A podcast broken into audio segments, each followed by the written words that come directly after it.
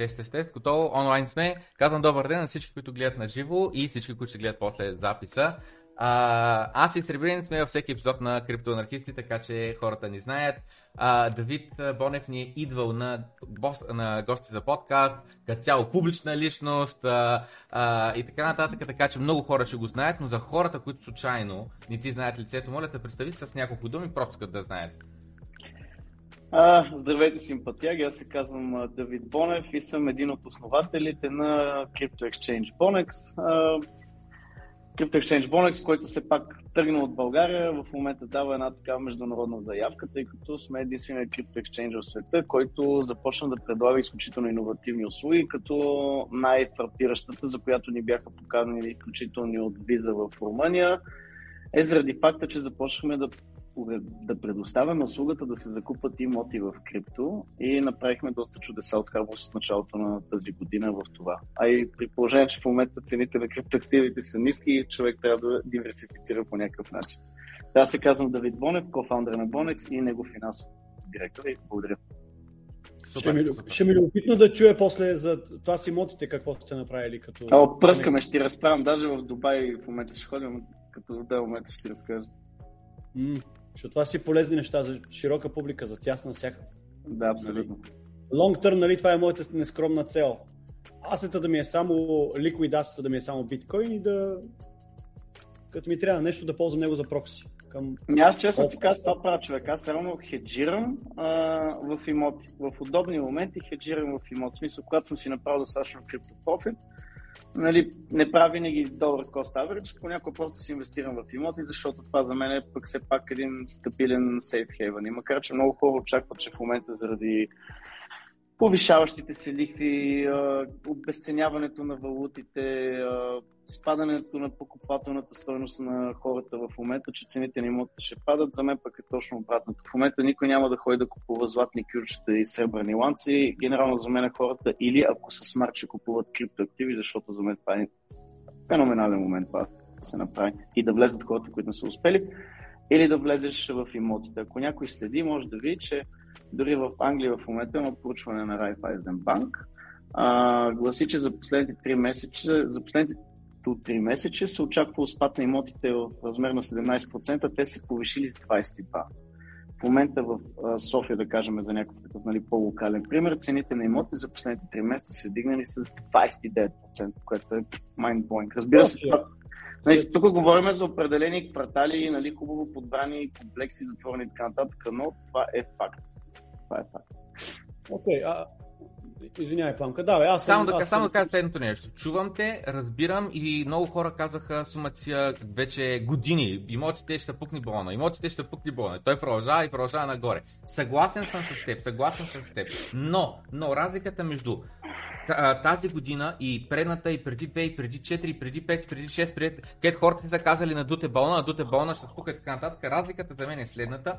Просто а, математика. В Съединените Американски щати ще говоря а, в момента, че там нали, вдигнаха лихвените проценти, съответно се вдигнаха лихвите на 30 годишната ипотека. И това, което се получи, че преди 2 години само, с други преди да започнат да вдигнат лихвените проценти и в началото на COVID ситуацията, един имот, който струва 377 хиляди, в момента струва половин милион. Нали, както ти каза, вдигнали са цените. С други думи, който е купил имот преди 2 години за 377, сега е 25% или там колкото идва на печалба и в момента има половин милион. Но разликата е следната, че в Штатите, особено там такава е културата, че ти не купуваш имот, защото о, имота е 250 хиляди, харесвам, ще го взема. Не, не, те отиват и казват, слушай сега, заплата ми е примерно 5000 долара на месец, колко е максималната ипотека, която ще ми дадете? Базирана на вноска, в смисъл, примерно 2000 долара, 2200, 2700 там колкото е. И те казват, примерно ще дадем до 2500 такова и съответно те го смятат на сегашния лихвен процент за 30 години, нали, колко ти се пада максималната сума, която може да дадем и нали, ти 30 години ще изплатиш естествено с лихвата. Том story short, това, което казваме, че в момента ипотеките, които преди са вземали хората за 377 хиляди, същата книжка, къща в момента струва половин милион, но заради повишените лихвени проценти в щатите, те реално могат да вземат много по-малък заем за същата вноска или трябва за последните две години да им е отвоен дохода, за да могат нали, да повишат много по-висока вноска. А това просто не е реалността. И в щатите, ако задържат лихвените проценти високи, в щатите аз очаквам да има краш на имотите минимум с 30%. В което ще навърне две години назаре, което не е 10-20 години назаре, така че общо взето, така или иначе просто ще изтри 2 години, а не 10 години, така че до голяма степен пак алабал. Дейвид, като казваш хеджираш в имоти, а, ти знаеш за какъв ужас са транзакшн кост, купи-продай, нали? То, то няма как да влизаш и излизаш там лесно. Купуваш и държиш общо взето. Да. А, като хеджираш само в България или един вид или по света търсиш гео, геодистрибуция на инвестициите? Виж откровено да ти кажа, а, кажа кога започнах да хеджирам в имоти и защо, за да мога да проследиш пътя на логиката, защото при мен инвестициите, които са извън крипто, стават изключително рядко и те трябва да са много добре балансирани и да има съвкупност от фактори, които да натежат да могат да вземат това решение. Ще кажа накратко защо взех това. А, както знаете, аз се изобщо преди екшенджа, мене просветата ми в криптото беше свързана с майнинг. Майна съм от 2014-15 година. С а, съдружника ми Васил започнахме да внасяме майнинг кригове, дори и по времето на Bonex, нещо, което дори в момента предлагаме като услуга. А, и 2000, края на 2019, началото на 2020 година, ние по принцип видеокартите, които внасяме, ги взимаме директно от производителите в Китай. Сега, без да навлизам в някои такива скучни подробности, там все пак знаете, че това е един неокомунистичен режим.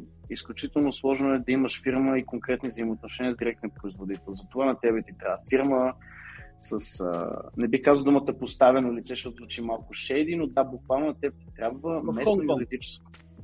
Да, примерно. Местно юридическо лице ти трябва. И нашето местно юридическо лице е един човек, който се казва Пунг. и Пунг един ден ни сподели, вика, бе, знаете ли, викам, беше 2019 края, начало 2020 ако имате желание, мога да ви предложа а, да закупите изключително на добри цени арматури. В смисъл да изпратим един много голям списък с голяма гама от строителни материали.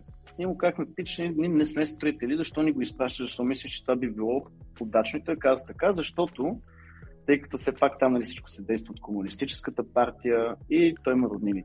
Там предполагам да се такива. Ни каза, че един негов роднина, който е близък до Министерството, което отговаря за местното като устройство и така нататък инвестиции, е казало, че е взело като ам, геостратегическа цел да намали износа на строителни материали за Европа и за Штатите с до 70%. Сега, защо това се е случило, каква е целта, тук може да разтягаме доста по тази тема, но точно в момента няма. Но мене веднага ми след на крушката, че ако най-големия износител на строителни материали в света а, ще съкрати това изнасяне с 70%, означава рязко поскъпване. И на мен ми светна кружката в този момент, че явно всички строителни материали, арматури, железа, от всичко, какво сетиш, винчета, полчета, гайчета и така нататък, ще поскъпва грандиозно много. Харесах си няколко комплекса. Комплекси, говорим смисъл с вътрешен двор, нали, това беше пак стратегическо движение, тъй като по време на COVID всички търсаха место, където да можеш да си разходиш децата, да поемеш от така нататък. И инвестирах в някои, които бяха при тях, 14 и някои, които още са на зелено. И искам да ти кажа, че след като инвестирах, 4 месеца по-късно видях 70% профит на тези имоти. Това беше, ти кажа, че всъщност това беше най-епичната ми бързо възвръщаема инвестиция ever. В смисъл, участвал съм по някой, в някои алткоини в някои неща и така нататък, но това беше най-така солид, реално економическо, хубаво базирано информационно решение, което доведе до наистина една хубава печалба и економическа сигурност за моето семейство. Тоест, искам ти кажа, че не е било просто, защото съм решил, че ще хеджирам в имоти, не е нещо, което сега бих направил, ако ме питаш, но тогава такъв беше момента. Тоест, опита ми произлиза от конкретна дадена информация, която много малко бих могли да има достъп. Аз също извадих някакъв изключителен късмет с това. Това е причината, поради която инвестирах аз в имоти тогава.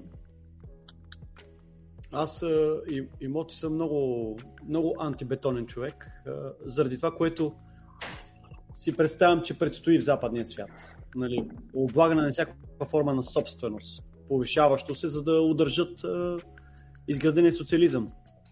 Като се прецакат валутите, ще тръгнат да облагат всяка форма на асец. А физикал асец никой не може да избяга от тях.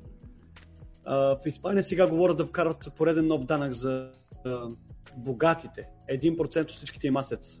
Допълнително като временна мярка за тук уравновесяване на дисбалансите. Смятай, ако имаш имоти за няколко милиона, плюс активи като акции, от 1% започват, ама никога няма да е временна. Тя ще се превърне в постоянна, ми се струва. И, и това няма да е само Испания.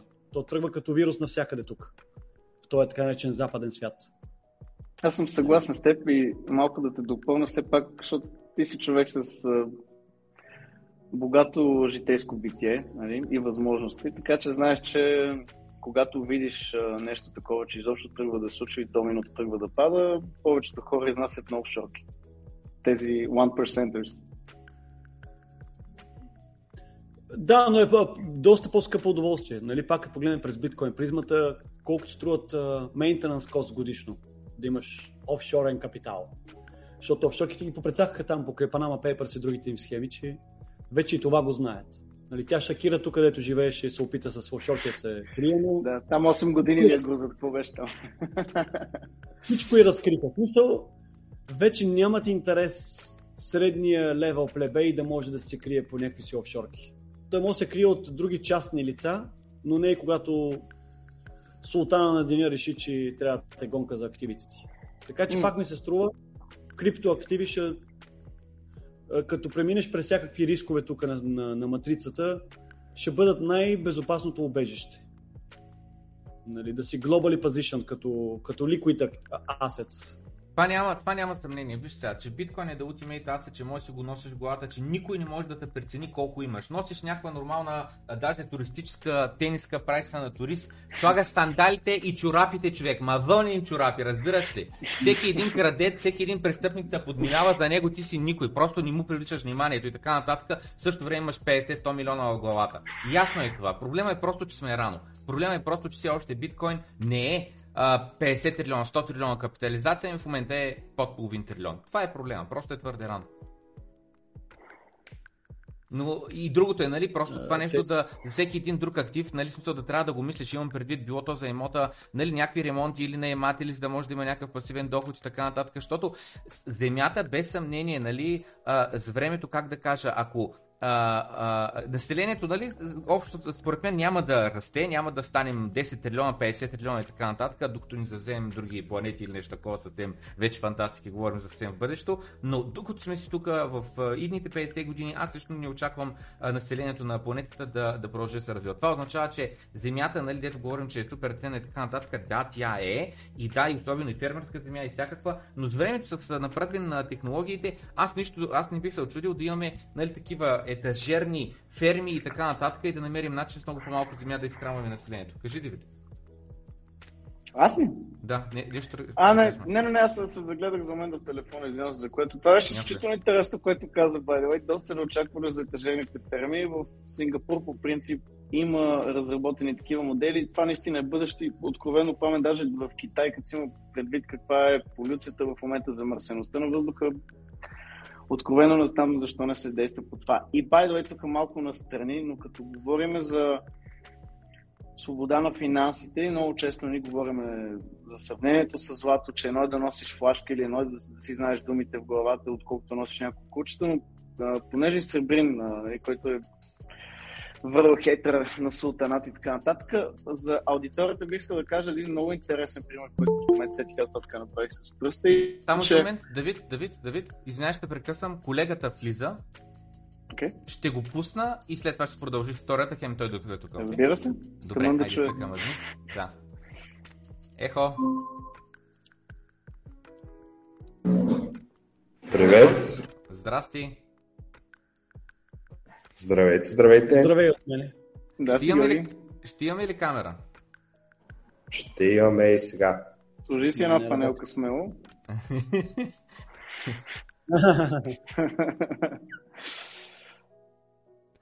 Да, Давид, а, окей.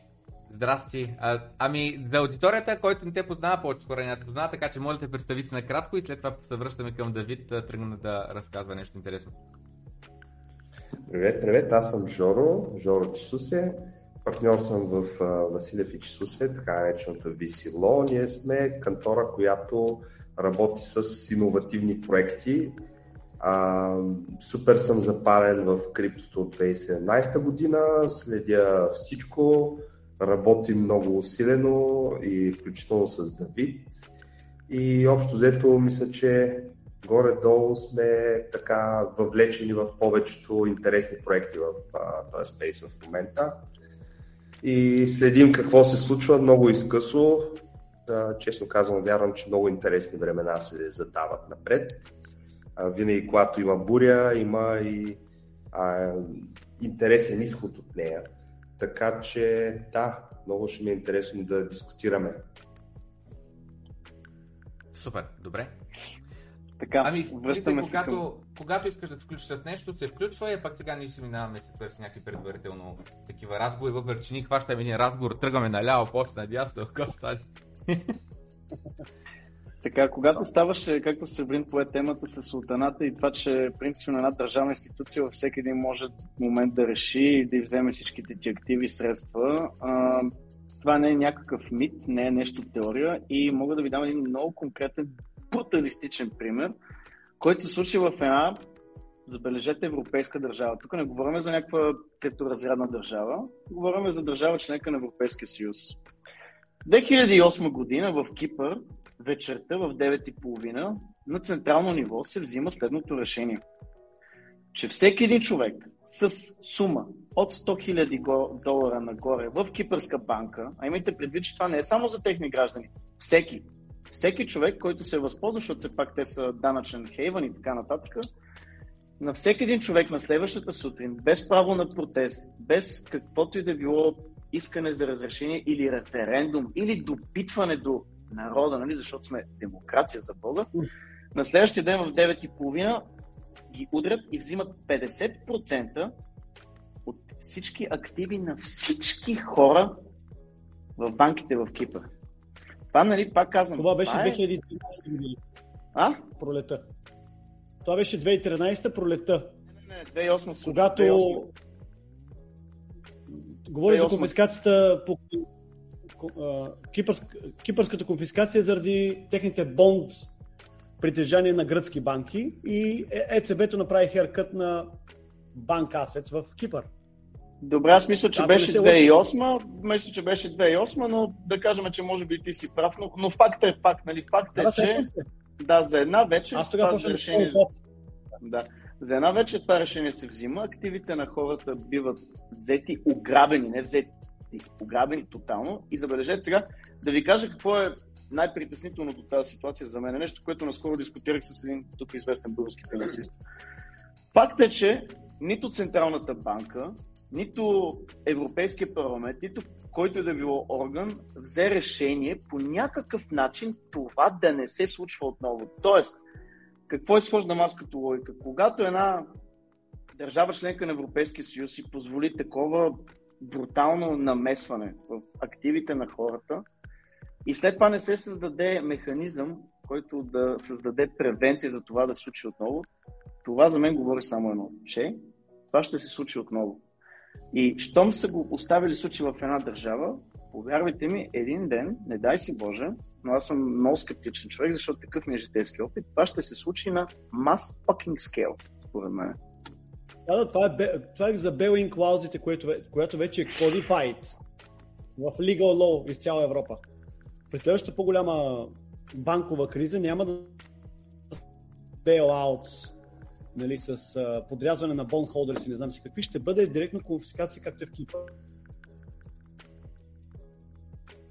Неговия интернет е при нас е окей. Тук в България сме с добър Wi-Fi. Ами, загубихме се, Ребен, ще появи след малко. Значи, а, О, в повечето. Окей. Okay. Може интернетът би ти малко 300 такова. мега. Табел и не ужас. Аз, когато случи тази криза, почнах да купувам първо злато. Викам, мама им стара, някакъв гаден бюрократ в Франкфурт решава и в ушки суверенна държава конфискува асец. После ми светна, че всъщност транзакшн кост при златото са 7-8%. Купуваш, продаваш. Плюс, реално аз знам ли дали купувам злато? Аз да не съм експерт по металофизика там, да го преизмера, да го... Никакъв шанс. Разчитам на много тръсно трупно през годините и на каунтерпартито, че няма да ме прецака. Абсолютно да. И после преминах към, преминах към а, биткоини, пак 2013 година, че като нърд и диджитал гай е по-естествено. Ама виж само, Но... виж само как ти а, си стигнал до биткоин, не защото от човек да купувам биткоин ще се вдига цената, ами си стигнал от правилният ъгъл, който е имам нещо някъде, където реално го нямам, имам обещанието, че ще имам достъп до него, без значение в коя банка си. Следващия момент абсолютно осъзнаваш, че някой отгоре може да вземе решението и да вземе от твоето колкото той реши. И ти заради това си казваш, злато ще взема, аз ако взема онлайн злато, ако взема на хартия злато, аз пак реално съм зависим, всеки един момент пак може да ми го отреш. И заради това кажеш, трябва да взема физическото злато, че да е при мен, че я съм спокоен, нали? че наистина е при мен, че мога да го скрия в някоя дупка, не знам си какво. И стигаш до биткоин като holy shit, това колко по-лесно е за пренасене, за притежание, за проверка, за всичко. Само преди дни беше новината, че във Франция и в Англия се подготвят законови промени, да могат да конфискуват и криптоасец. Но то, това е естествено, особено когато centralized. Не, не, говорите когато са по борси или по нещо. Не, бе, не, бе, знам, това беше нещо, за което даже тук ще да говоря, но точно прав си, да, много малко хора знаят за това, тема вчера писахме в група тогава, точно така. Да, така това ще бъде legalize, когато закъсат много, ще кажат ми хубаво, да конфискуваме от централните борси, които държат голяма, голяма част от ликвид асес на плепса им, за да се финансират другите казуси. Знам ли? Абсолютно. Всъщност проблема на тези асети като цяло е, че те не са дефинирани по никакъв начин. А, дори, примерно, когато трябва да докажеш някакъв клейм, който имаш, че а, примерно някой ти е откраднал криптото, нали? а, реално ти не можеш да дефинираш пред много съдилища в много държави какво всъщност ти е откраднал, нали? по какъв начин ти си увреден а, ти дори не можеш да му дефинираш стоеността на това крипто, защото той е постоянно волатилно, нали? а прямо трябва да фиксираш евентуално към момента, в който е откраднато, обаче ти тогава не си го продал, т.е. нямаш и дефинирана стоеност на това, което ти е откраднато. Така че а, тази дефиниция се очаква с нетърпение, за да имаш някакъв асет клас реално, който е дефиниран като стойност и като такъв, за да можеш дори да си защитен ти като потребител, като собственик, ти нямаш защитена собственост в доста от държавите. А в кои държави имаш най-много жава? А, в Дубай. Да, но при мен е. Дубай, Дубай съм съжалявам. Да, насока. Да, имам някакъв казус с интернет при мен. Ужас. Появих да, да, се пред... когато имаш а, дефиниция дори на кражба като престъпление, защото кражбата е едно престъпление, което обикновено е много консервативно дефинирано в закона. Съответно, то трябва да е кражба на някакъв предмет, на някаква вещ, на някаква ценност. И изведнъж се оказва, че криптото е нищо като дефиниция за закона. И ти като собственик нямаш тази защита което е кофти. Така че конфискацията също може да има и позитивен ефект от тази гледна точка. Вече чисто практически как ще ти а, конфискуват криптото, това даже е добра идея за някакъв криптопроект, който да прави превенция на това. Между другото, в Лас Вегас, като бяхме 2018-2019 година на конференцията, имаше нали, реално а, карти с крипто, които ти, те са като cold wallet, но, а, но ти нямаш Central Park, ти знаеш колко крипто има в тази карта и реално това играе ролята на кеш. Така че си плащаш, нали знаеш, тази карта има а, примерно два биткоина, отиваш и даваш директно картата, дори не ги трансферираш по блокчейн. А, да. Така че има такива средства. Сещам се за тая карта. Тя е така доста giftable, как се казваше. М- така съм подарявал аз на приятели разни Метализирана карта, нали? И да, да. Дори за съвсем профан беше много лесно за ползване. Това е готина идея за маркетинг, аз ще си открадна, бе.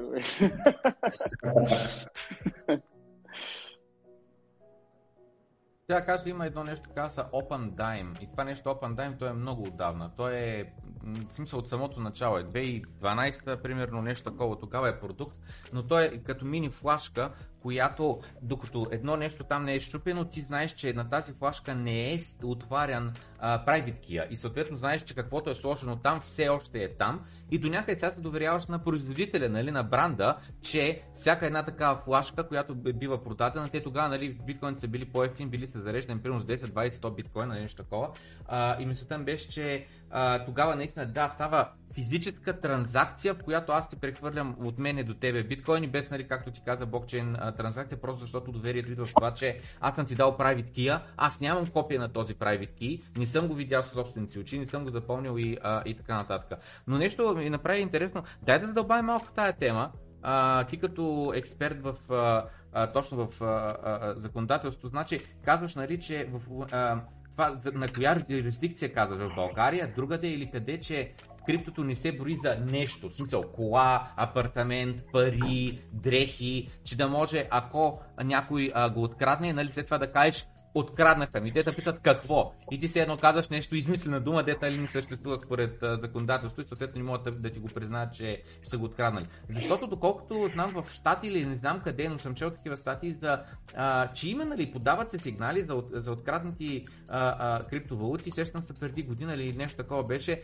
Даже имаше случаи, в които а, а, такова в Китай или къде беше, не мога да се в някои от тия държави на изтока в Азия, а, просто хората бягаха към крипто с идеята за да могат да изкарат капитал извън държавата. Китай трябва да е. И съответно, нали, това, което правят е носят буквално турба с пари, за да закупят нали, стейбъли. Но после нали, а, а, статите бяхме чели дали е истина, дали е, измам, а, дали е измислица, нали, не знам. Но някаква жена нали, там, че била ограбена, защото изели и турбата с парите, и стейбълите нали, ни, ни дали. И съответно, нали, а, как стоят тия, тия случаи, тези прецеденти?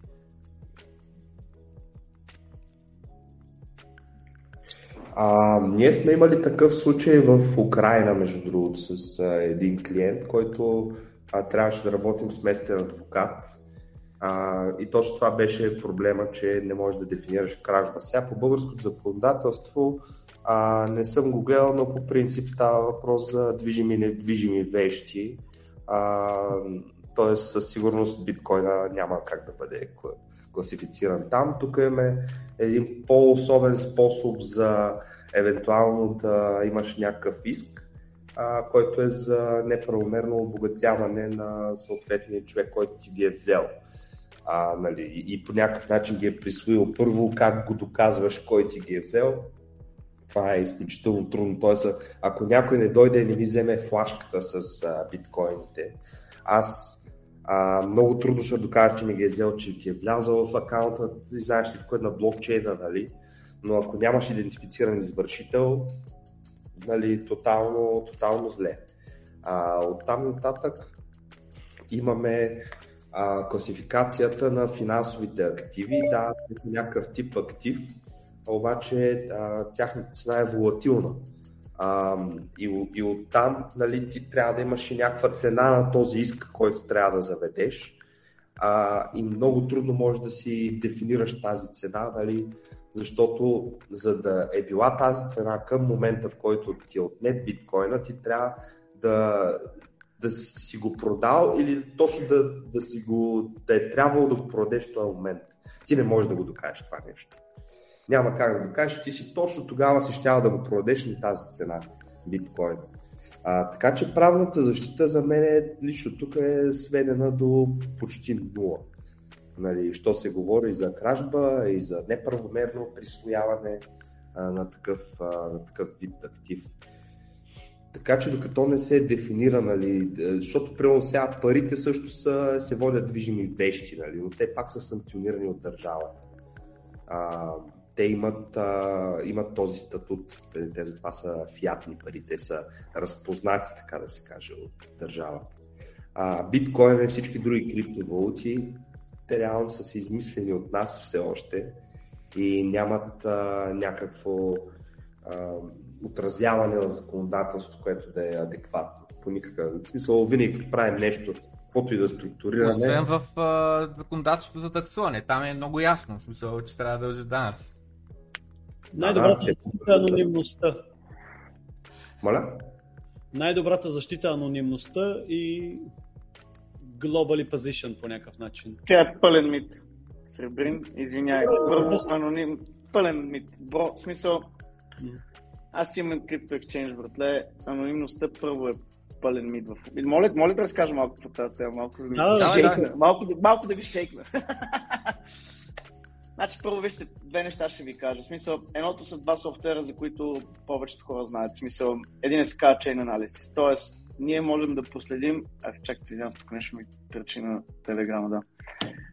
Първо има софтуер, който ние, като в голям крипто екшенж, който работи с много банки, сме задължени да ползваме. Иначе нямаше да му работим с банките в момента, нито в България, нито в Европа. Chain Analysis. Chain Analysis ти предоставя възможността да проследиш генезиса на една криптотранзакция от всичките уолети и дори по някакъв начин, който разбира се, това е техен ноу-хау, ние няма как да знаем на каква база работи той, как се случват нещата, но той ти казва дали определената сума произлиза от определена държава от забранена, дали да кажем сумата е дошла от някакъв скам, дори някой да кажем се на тебе, да сте се разбрали с един приятел, ходили сте, излизали сте си, направили сте си окото и някой парти, почерпили сте някакво мацки, ти си платил цялата сметка, защото не знаем какъв си.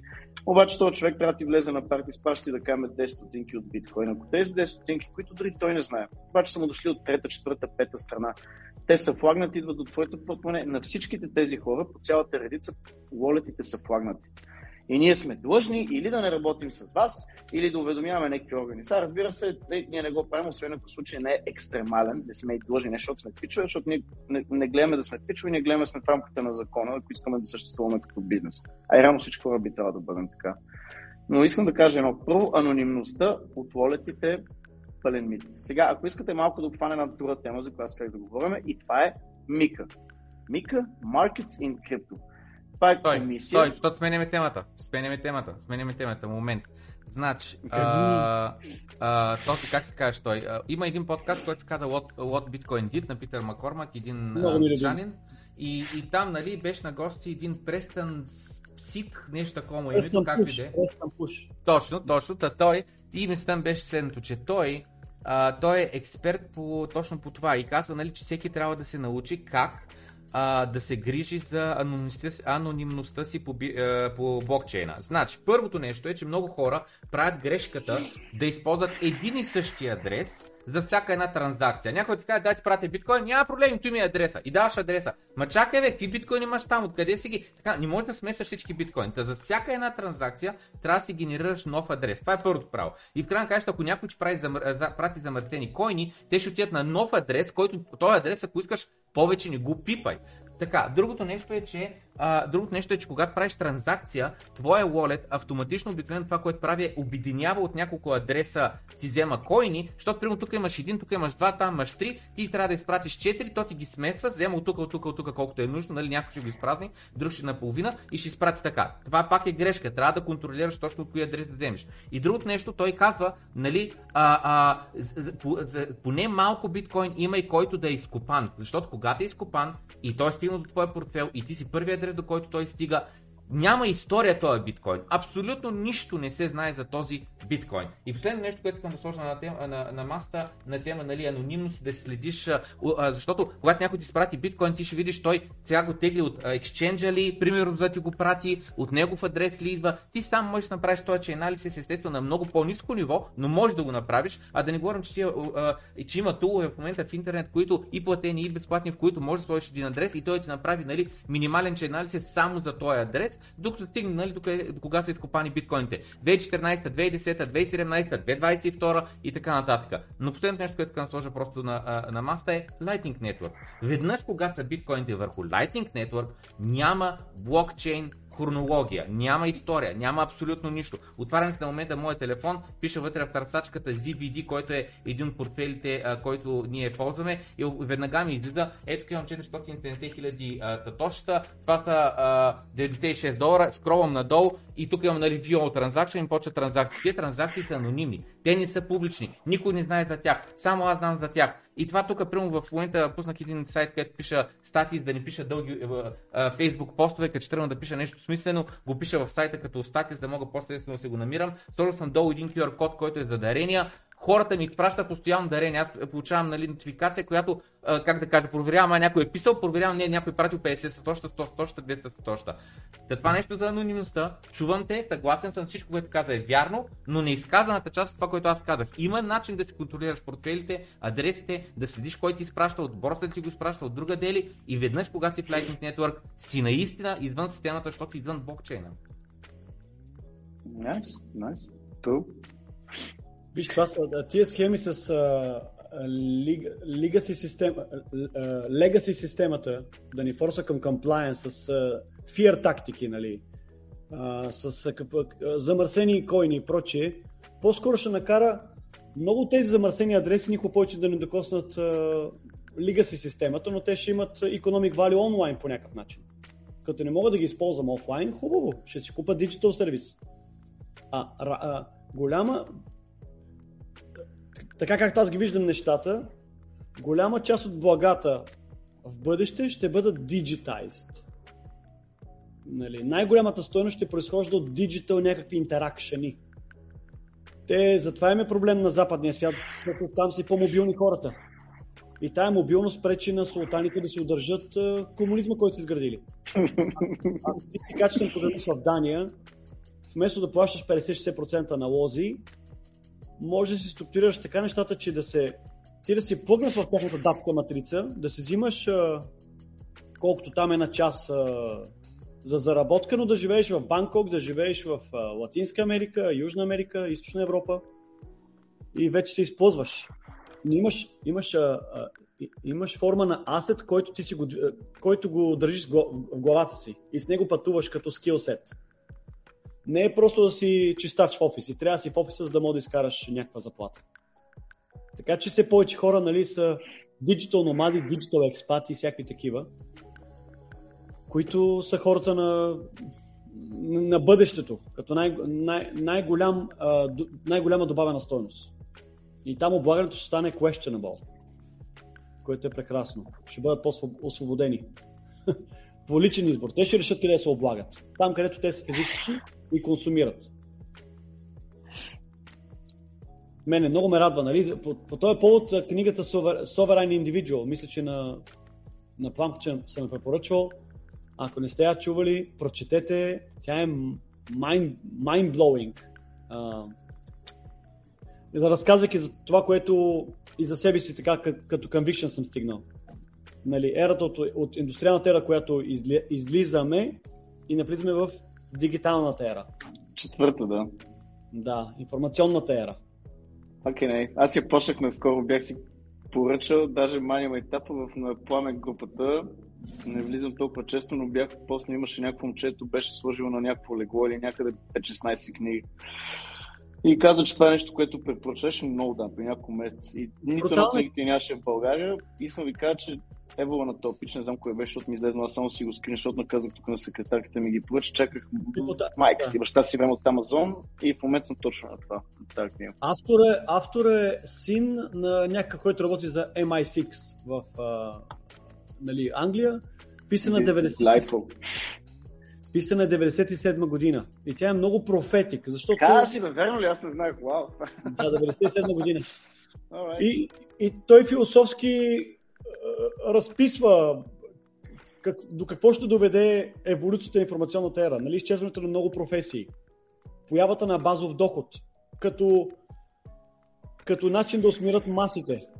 А, а масите ще гласуват за базовия доход, мислейки си, че така ще, ще, ще, ще се борят с гравитацията. Economic Gravity. Феноменално, че го повдигаш като тема. Аз много пъти съм го повдигал лекчко като тема. Разбира се, пред селектирана open-minded аудитория, защото това е много така експанзивна тема. Но за мен, нали, разбира се, в, а, с едно по-макровю на цялата ситуация. Това цялото обедняване и факта, че генерално долара вече се крепи на наистина генерално на военната мощ на Америка. В момент, когато изграми, за мен всички отиваме към някаква форма на неокомунизъм, което е всъщност дори и този идиот Фрик, забравих му името на економическия форум, който написа книгата. Е това, а, така, да, нали, когато написа книгата The Great Restart, нали, който казва, че всъщност COVID-кризата е едно перфектно, е перфектен момент ние да осъзнаем, че е нужно да вървим към споделена собственост. Значи, Да това, помогна когато го прочетох, братле, направо настъпи гъста в покупването на биткоин с 300 чести крана годишно. Това е... Да, да. Да. И таглайна му е You will own nothing and you will be happy. 20, Yes. 30. Oh, yes. Very delightful. Суп- Супер. Това е толкова и арогантността и спокойствието да има да издадеш такава книга. Това означава, че това е certainty. Това е сигурност. Това е сигурност. Тя данъчната политика на Запад вече в тази посока се движи. Нали?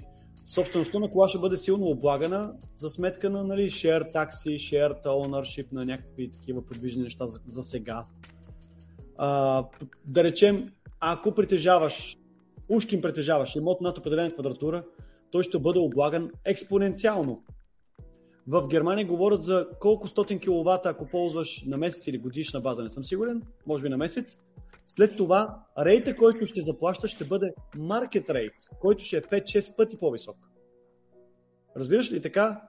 Виж, стой някакви- само секунд, стой само секунд. Това е много важно обаче да се разбере защо не е окей. Защото едно от нещата, които ми дойде на ум беше Нали, той, е, как се казва, той Бил Гейтс в момента е най-големия фарм а, а, оунър в, а, в Штатите и сега въпросът е, той сега ще плаща ли по-висок данък? И след което много, много важно е следното, защото нали, обикновено е, такава е пирамидата. Имаш по-богати хора, по-бедни хора, по-бедни хора и така нататък и най-голямото количество, най-големия брой хора са най-бедни. Но нека се уточни това нещо, защо е важно да се разбере. Защо не е окей тези, които са изкарали повече, те, които са си купили по-голяма къща, те, които са инвестирали повече в, земеделска земя, примерно, защо не е окей те да плащат в пъти по-голям данък, не просто защото нали, имат повече и съответно нали, ставката на- умножена по 20 пъти, по 50 пъти е, е по-голяма, нали, защото притежават повече, ами да им се вдига прогресивно от данъка вид на процент. Защо не е окей това? За мен е по-скоро премахваш инсентива да искаш да добавяш стойност. Ако знам, че така и така ще ме ограбят прогресивно, защо да си блъскам главата? Нали? Демотивираш хората да бачкат здраво. хората. Сега има сегменти в економиката, които имат почти естествен монопол или квази монопол. Аз съм много окей за сериозно облагане там, защото не може да има 100 железопътни компании или да речем 100 доставчика на мобилни комуникации. Поне не е възможно, докато е системата базирана на лицензии и на прочие. Или банкирането. Там трябва да има много по-сериозно облагане. Но защото те са защитени сегменти. Там не може да има перфектната конкуренция. Има 30 банки. И тия 30 банки заедно могат да повдигат таксите върху крайните клиенти. И те няма къде да избягат. Те ще ползват един от тия 30, а, как да нарека, мидълмена за опосредстване на всички транзакции в економиката. Давид? Е, Етиката също трябва да бъде сериозно облагана.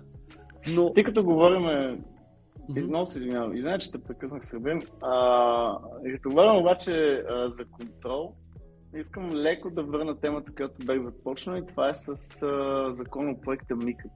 А, така, окей. И, и докъде ще доведе това, защото това е всъщност много епично нещо, което всъщност има доста плашещи моменти, но аз ще се фокусирам, не, ще ги кажа и тях, но ще ви... откъде е този законопроект? В Европа или в Штатите?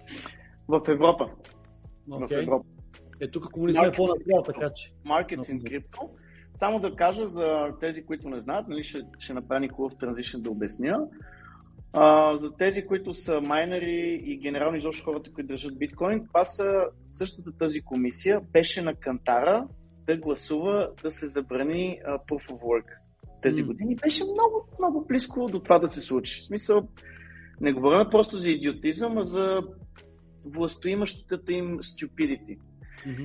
Но всичко започва с тази комисия по две причини. Първо, 2019 а, ИБА, а, а, European Banking Authority, издава един доклад, който го изпраща на Европейската комисия, в който се гласи следното нещо, че има забелязан сериозен outflow на средства от банките към тези, нали, за тогава все още не беше толкова вау, нали, още хората мислеха за балон, пълен тъшак, както се беше нали, пропукал 2017 година.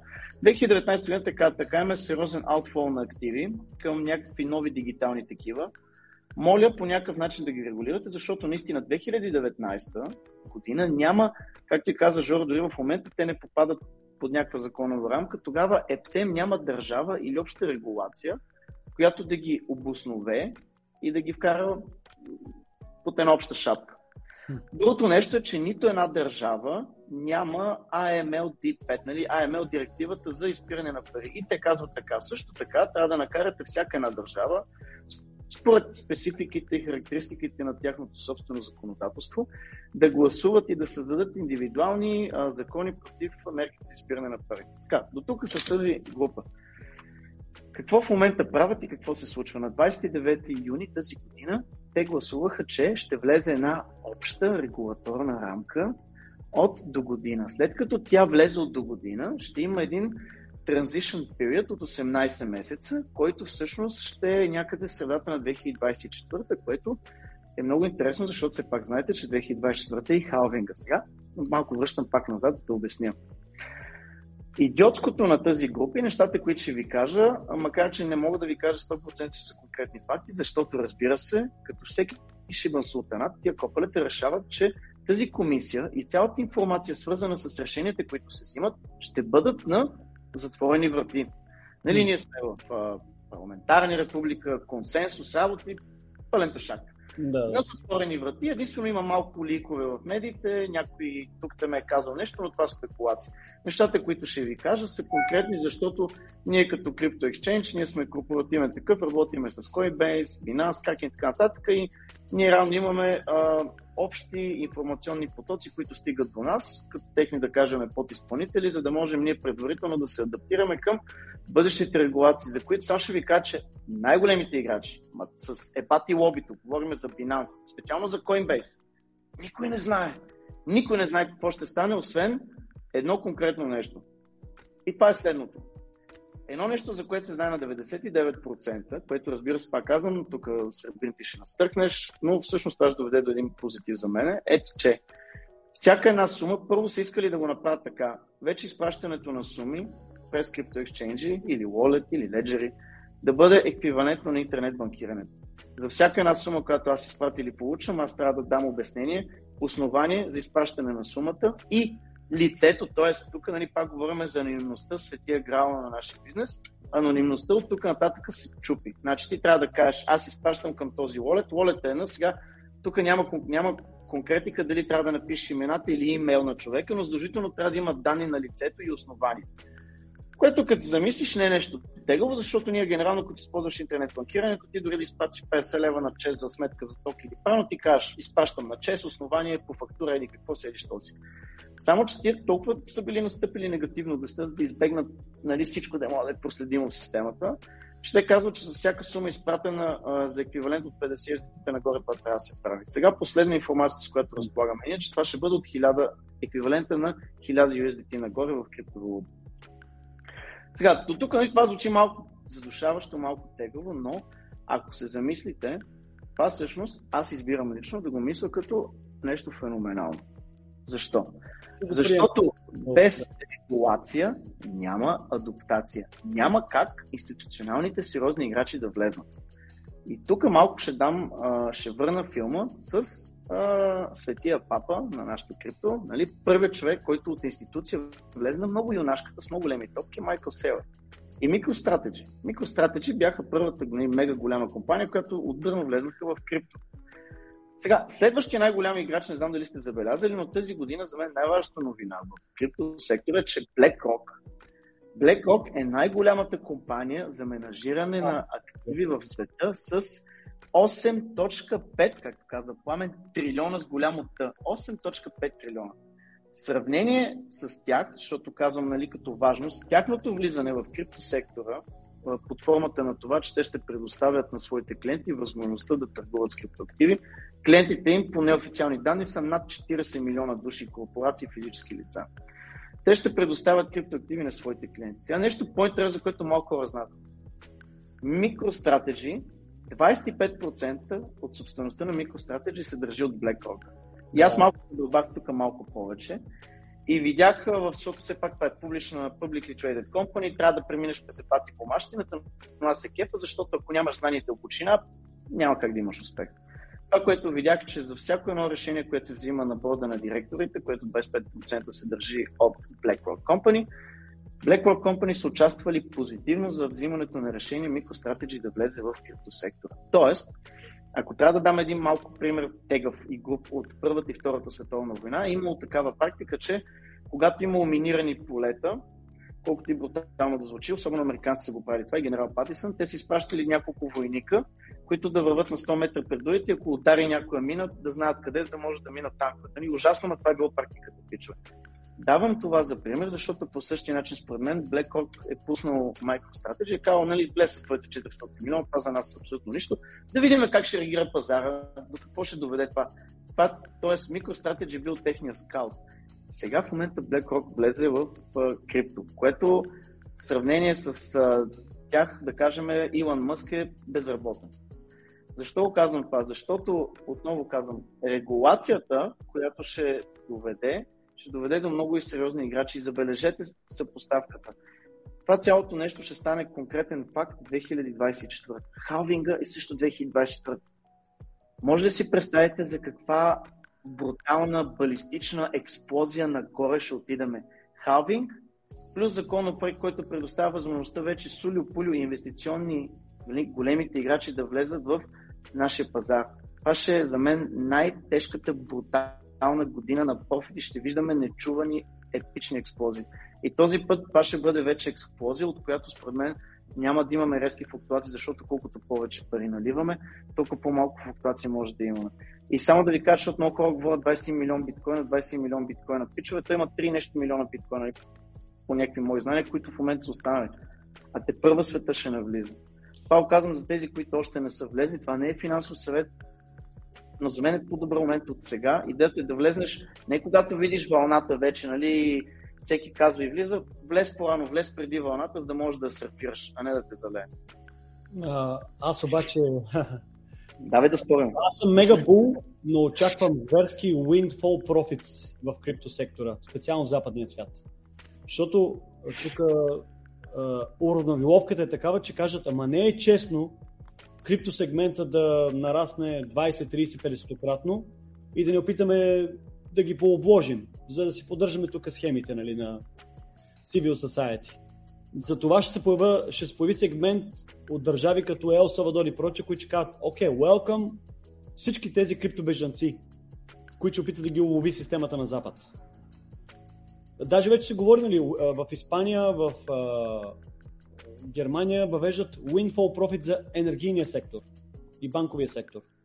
Защото казват, вие не сте, вие си изкарали парите по а, нормален начин, а поради някакви други supply chain issues, нали, цената в енергетиката в момента е до 10 пъти по-висока преди година. И Султана казва, хубаво, данъка временно ще бъде еди какъв си за вас. Много по-висок. И, и, и газ сектора съответно. Та това ще се случи и в крипто. Така че подгответе се да, да трябва да ставаме бежанци някъде към и третия свят. Е малко дарк сребрин направо.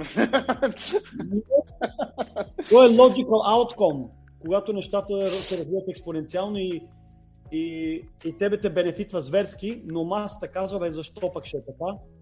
Как да го ударим, за да може ние също да получим нещо от неговия асет? И за това ще трябва да се подготвите да живеете малко по-глобализирано. Викаш да ти дойдем на гости, а?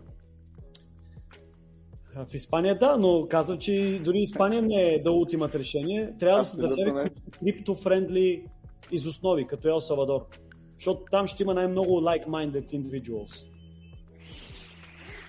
Вторият не мисли по-добре в Аржентина, но това е Прекрасно, да.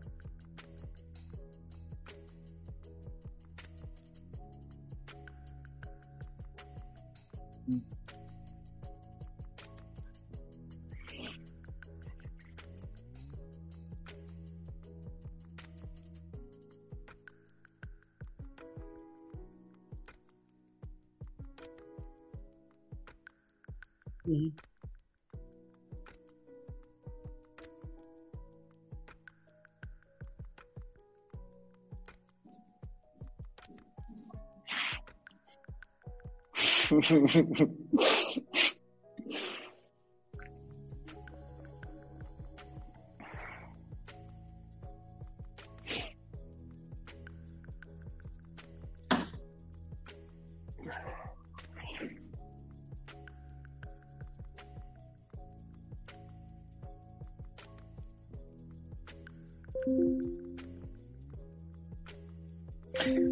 вече за мен са скочили и те първо ще чакаме да видим ефект от това. Според мен има някакво забавяне и консолидация, защото все пак това не има приоритет.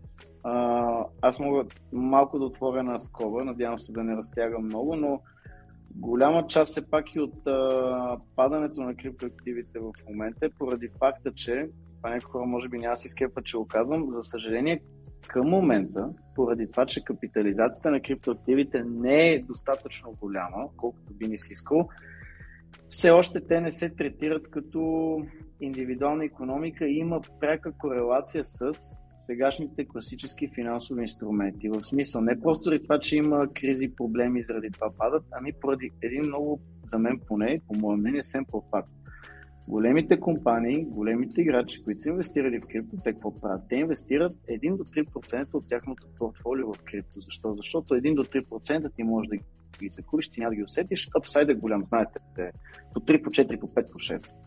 Но в момента, в който почва економиката да срутва, те като риск менеджмент хора са длъжни веднага да тушират най-рисковите активи. А криптоактивите, знаете, че нали, много са рискови и това е първото нещо, което те дъмпят. Но нека, дъмпайте ги, ние ще ги взимаме. Поне тези, които сме смарт.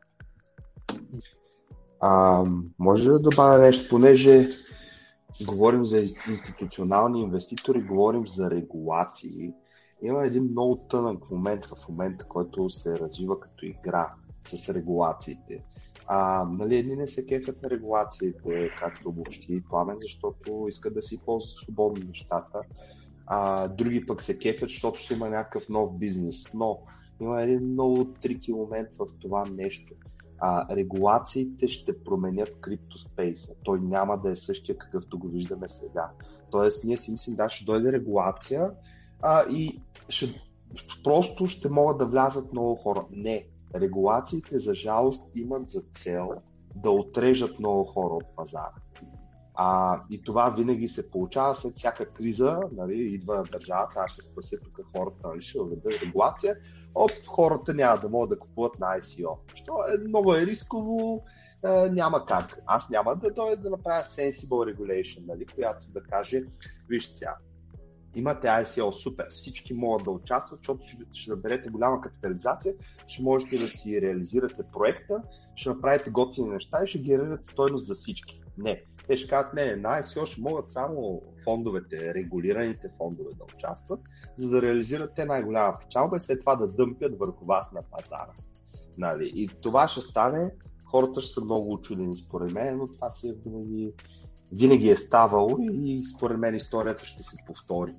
А, нали, най-добрата регулация би било, окей, вие искате да наберете пари, окей, вие трябва да имате одити на всичките смарт контракти, окей, вие трябва да имате контрол върху това как а, тези пари, да имате пълна прозрачност, така че да има спокойствие за хората, които инвестират при вас, но със сигурност няма да стане така въпреки че бяха тръгнали в тая посока. Между другото, Европа е една от най-адекватните в това как се построява закона.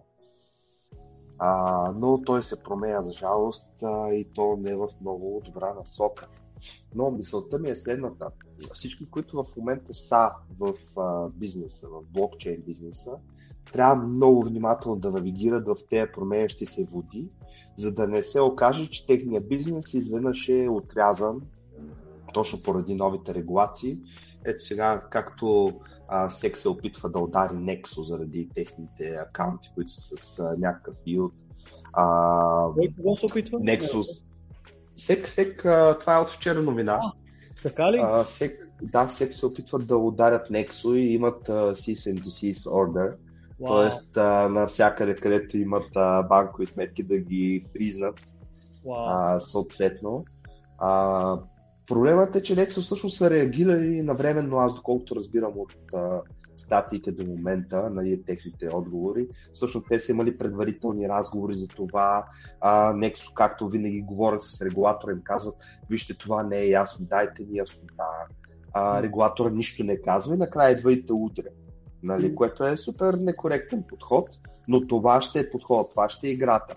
Да, BlackRock ще влязат, обаче BlackRock ще влязат с регулатора зад себе си. Да, и регулатора ще нагласи така нещата, че малките да ги изнесе, които не са се ориентирали на време да влязат в някаква регулация, да ги изнесе и да останат BlackRock. Да, всички ще са много хепи, обаче много хора ще са отрязани, ако не са се ориентирали е, чисто регулаторно предварително. Георги, това е един много сериозен въпрос, братле. Искам да те питам, при положение, че им ударят банковите сметки, чрез които те държат ликвидността, която е преко свързана с изключваме токена им, макар че това е много важно, много хора са инвестирали в него и това е важна тематика, но какво става с всичките активи, които хората си заложили при тях?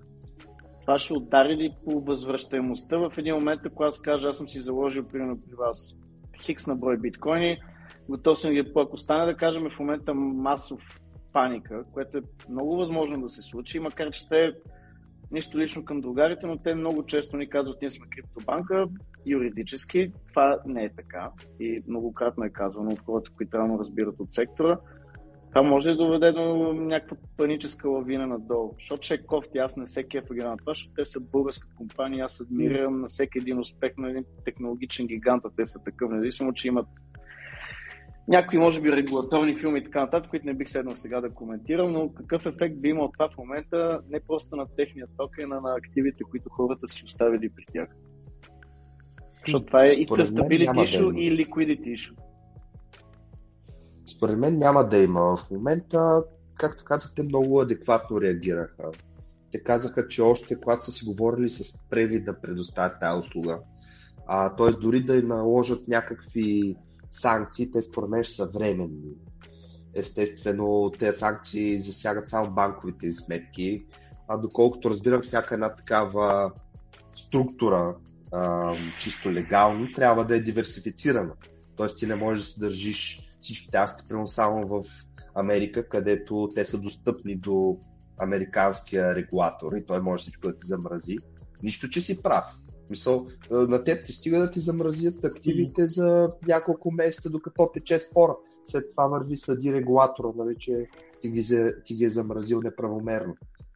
А, по принцип, регулаторите най-вероятно там имат право да го правят, защото а, нали, това е една проверка, която правят. Те правят някаква превенция на това, че ако се окаже проверката а, нали, окей и вярна, вече да са замразили нещата, да не могат да се разпоредят с тях. А, но според мен Nexo е достатъчно диверсифицирана компания в много различни юрисдикции а, и се е разпределила аз така, че да може да реагира на такива кризисни ситуации. И по начина по който реагират специално на това, нали, специално в а, този случай, смятам, че по-скоро бързо ще се оправят нещата и няма да има такъв ефект. А, но има и баланса нали, между астите банката и астите по а, леджерите. Нали, да, най-вероятно са си осигурили такава инфраструктура, която а, да позволява такава децентрализация в същото време. А, тоест, а, в а, криптоактивите да са на място, където да не могат да бъдат замразени. Нали, да, всяко ще дойде в офиса да ти вземат а, компютрите, съмнявам се, но и това няма да стане във всички а, юрисдикции едновременно. А, така че най-вероятно са се обезпечили чисто технологически, така че да не могат да ги замразят както искат. А, философски погледнато, ти като минеш определен прак на, на популярност на асец, султаните ти погват, ти тръгват по задника, нали? И, е, и си мисля... Да. Закъсняло даже в случая. Да, нали, просто ставаш прекалено видим вече и ставаш голяма крава, от която всеки иска да пие. И си мисля, как, така е... Ми да, те паразит, цялата тая паразитна каста си пуска хобота и гледате смучи. Ти си създал стоеността и те на готово, ама не може ли сега да пием от твоето млечице? Ти си подобрил света. Но е по-лесно да използваш легалната бухалка, крийки се зад понятие като демократичен вод и не знам какви тъпоти, за да буквално нулираш някой по веригата. И, и long term си мисля, ако си някой по, а, а, образно казано, малък човек, искаш да живееш сравнително спокойно и свободно, а, има прак, след който просто няма и нужда да го прескачаш. Нали? Но да си максимално свободен от, а, от това гонение, което става. Представи си, че правиш някаква малка услуга в интернет за няколко милиона долара годишно. Ти си оставаш безкрайно незабележим. А, имаш суверенитета на крипто да, да, да решаваш къде да живееш, как да се облагаш. Като облагането е предимно по косвен начин. Защото ти преки данъци трудно ще те луват тогава, ако услугата ти е дигитална. И казваш, добре, докато живея в Париж, плащам тяхното ДДС, тяхните, рента, техните стойности за рента и така нататък. В един момент не ти харесва времето, казваш баста на парижката, парижката зима, отиваш в Аржентина. И по този начин, гласувайки с краката си, ти решаваш къде да се облагаш. И, и, и като нарастват този, този тип хора, нали, това е така много теоретично изглежда, но това ще се случи в следващите 50-100 години, голяма част от хората, не, голям, не знам голяма част, но значителна част ще бъдат globally living.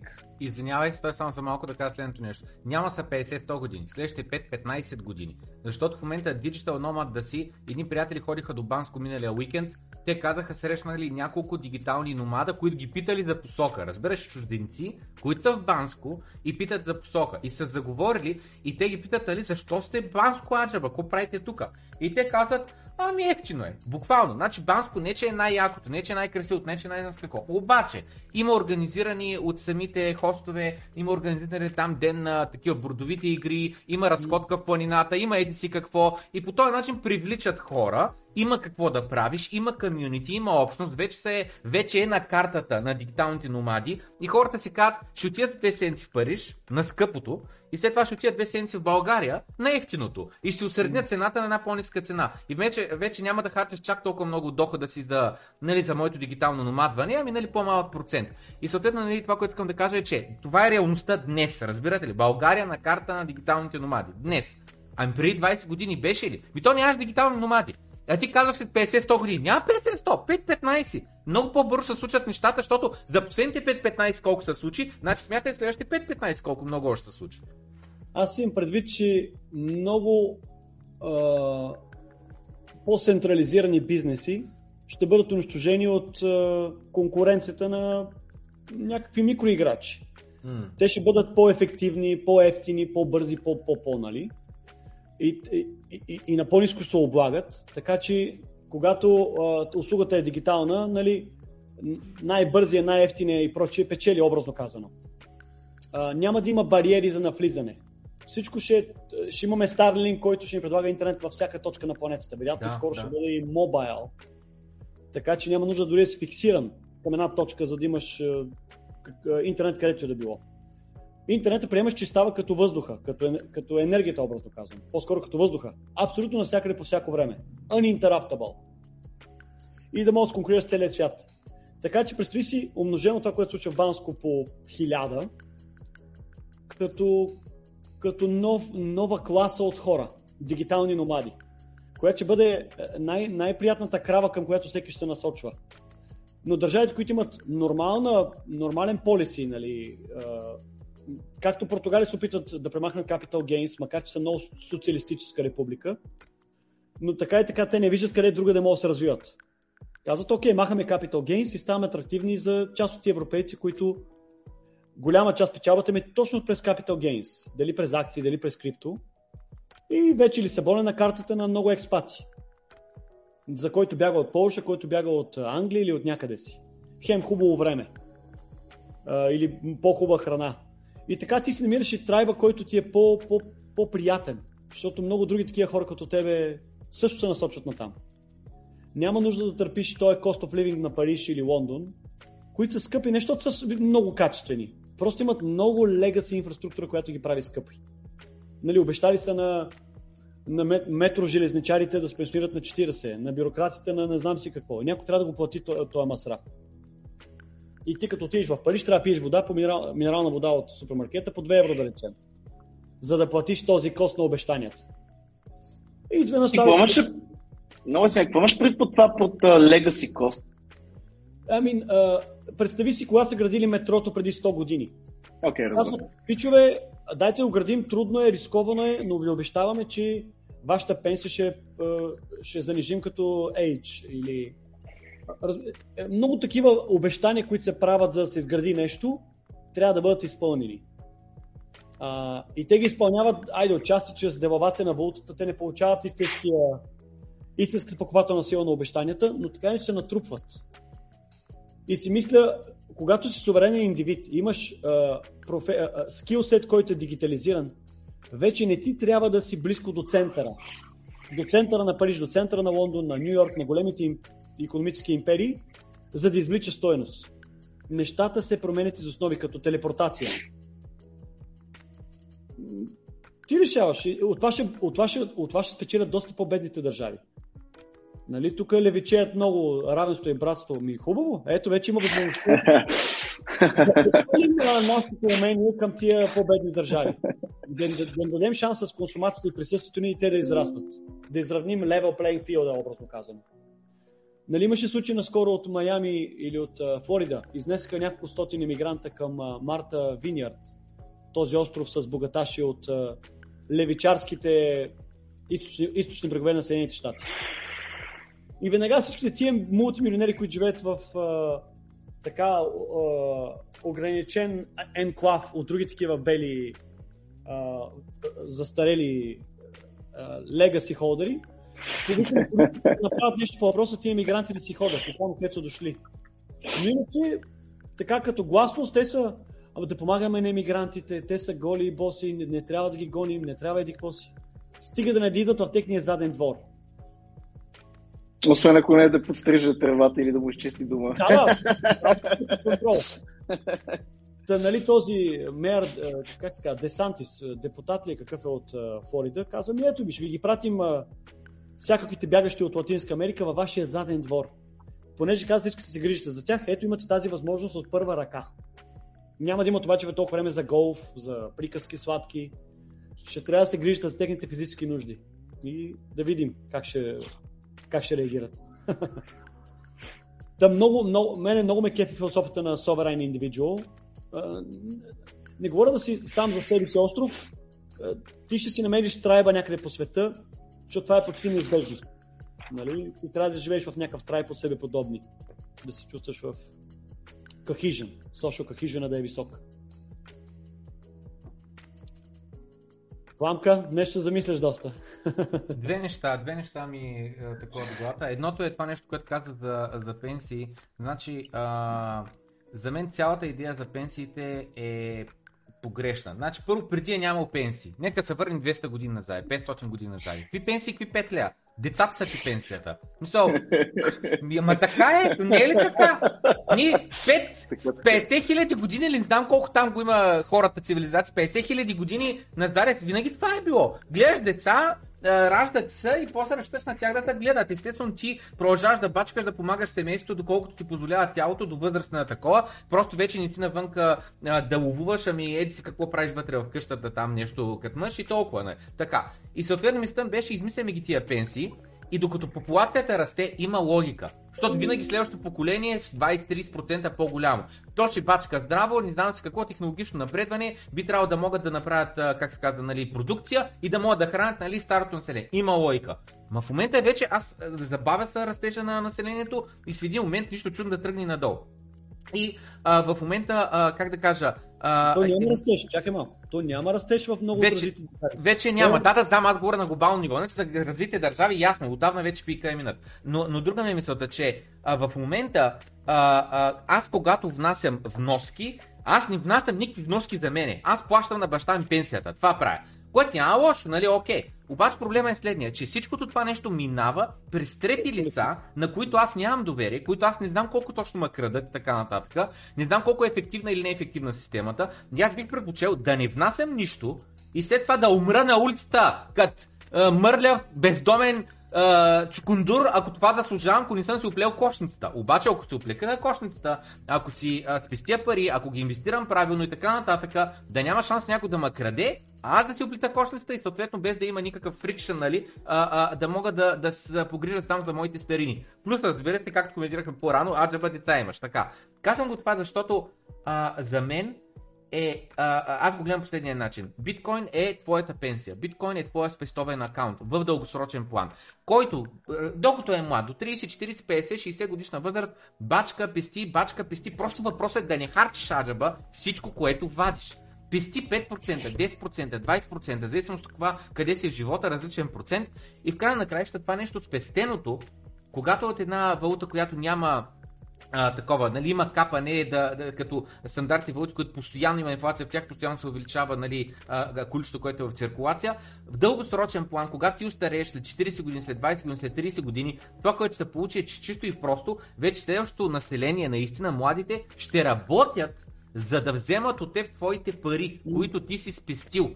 И въпросът е, че те ще работят в една ера, в която вече са много а, по, а, как да кажа, технологично развити и много по-лесно а, а, правят всичко. Ще приключа темата. Само обаче искам да кажа следната вметка, преди да хвърля топката, който иска да, да, да, да допълни и да каже неговото мнение по въпроса.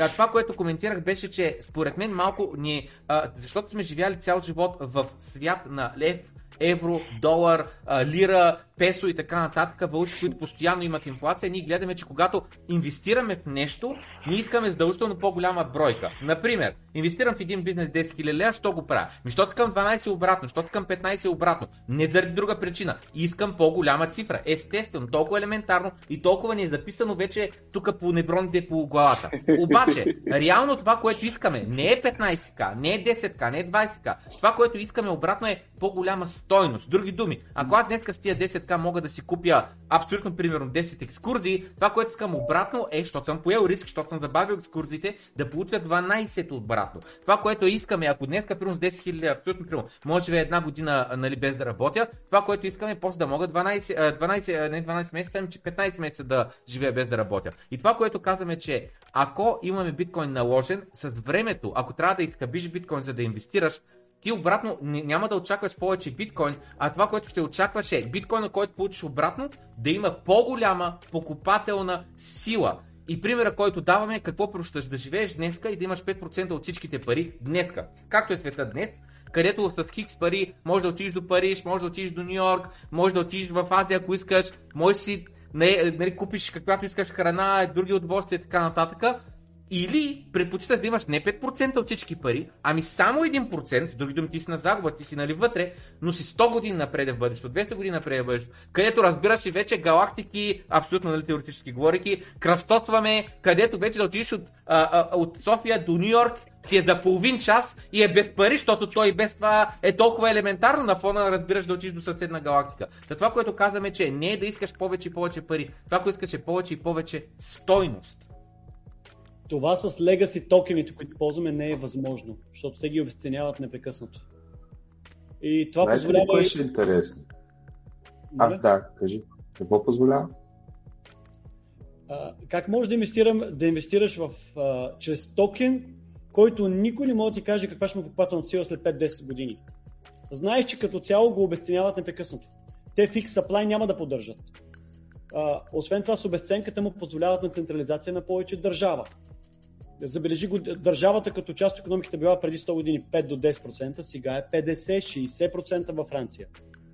Но това без да обесценяваш, да ограбваш всичките асет холдери, като, като обесценяваш токена, с който се измерва, нямаше да е възможно. Защото облагането, освен директно, става по много този индиректен начин, чрез инфлация. И държавата първа казва, ние ще напечатаме нови токени ще приоритизираме енергията, живота и времето на хората да занимават с какво си. Ами да метат улиците, да чистят паметници, да еди какво си. И ги залъгва, че това създава стойност. Нали, защото временно те могат да купат нещо с парите, които им предлагат, напечатани от въздуха. Но това прави все по-голяма каста от обществото непродуктивна и зависеща на държавна цица. Ако това се обърне, нали, когато парите станат много твърди, като биткоин и сатоши, нали, и станат измерими по целия свят с един юнит of аккаунт, по-скоро имаме дефлация на всичко, с което измерваме света. И тогава аз като се труда и видя, че всъщност за единица време мога, мога да отделя повече време за почивка, защото така не че вече купува повече от всички други ресурси, ще се ребалансира целия свят. Тези, които са много-много продуктивни, да се надяваме, че ще намалят желанието да бъдат все по-безкрайно продуктивни за сметка на да енджойват живота също. За да могат да разпределят койните си към други хора по велигата. Сега държавата е тази, която е а, която може много лесно да измерва продуктивността на цялата економика и се опитва да иземва за себе си, за бюрокрацията и за всички, които лежат на нейната гърда, като казва, добре, понеже има много повече нови е, произведени коли, произведени болчета и така нататък, няма да позволяваме цената на продуктите да намаля, защото при конкуренция тя ще намаля. По-скоро ще поддържаме цена кота 0 или бавно повишаваща се, за да може продуктивните productive gains да отиват за тях, а не за всички в цялата економика. Защото когато цената намаля, печелят всички в цялата економика. Един Има и нещо друго. Като а, започна Памен да говори нали, от гледна точка на това, че ти искаш да имаш един актив, който като го държиш, нали, да има определена стоеност, в момента ставаме света и на точно обратното. Просто ще направя малка вметка, нали, защото много хора говорят, нали, ние сме роби, роби, роби, но някакси хората не могат да го сложат in perspective. Нека за точно 15 секунди да ви го сложим в перспектив, не за вас, но за тези, които гледат и те, които не знаят защо точно пичове и дами, нали, ние реално сме роби на моментната економика, конкретика. Не е просто поради факта, защото ние говорим обесценяване на вашите активи, имаш 100 000 в банката, инфлацията е 17-20% и вече покупателната стоеност на тези активи е намалява. Нека да го сложа в Lehman Terms, така че да го разберете. Тия копелета ти крадат от времето. Тия копелета ти крадат от живота. И нека да ви кажа как и защо. Защото ти, ако до сега си работил един час нали, от работи време и за този един час ти си изработвал пари, с които можеш да си купиш едно прече хляб, 100 грама шунка, ти в момента за или да си платиш тока или водата или частично, ти в момента реално с обесценяването на активите ти трябва да работиш повече, за да можеш да си позволиш същите неща, които си си позволява преди само с един час работа.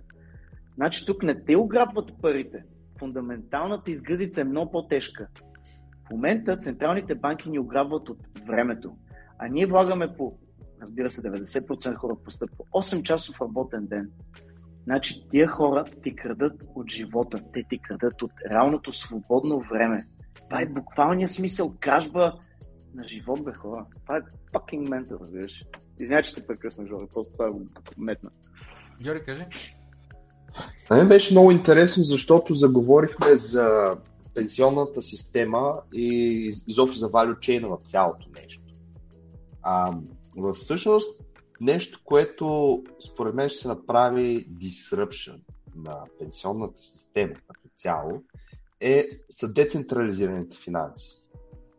А, това беше новия елемент, който наистина изплаши регулаторите. Според мен, според мен той изплаши цялата система, но няма да са децентрализираните финанси в а, моментното им състояние, защото те са сами по себе си, евентуално поддържат някаква ликвидност по борси, които не са толкова активни в момента в bear market, няма как да генерира този иот, който искаме от децентрализираните финанси. Обаче си представете, когато имаме система, която се базира изцяло на електронни активи. В тази система ние ще имаме множество проекти, множество такива клъстъри от стекнати токени а, и проекти, които искат да изградят някаква стойност за цялата система.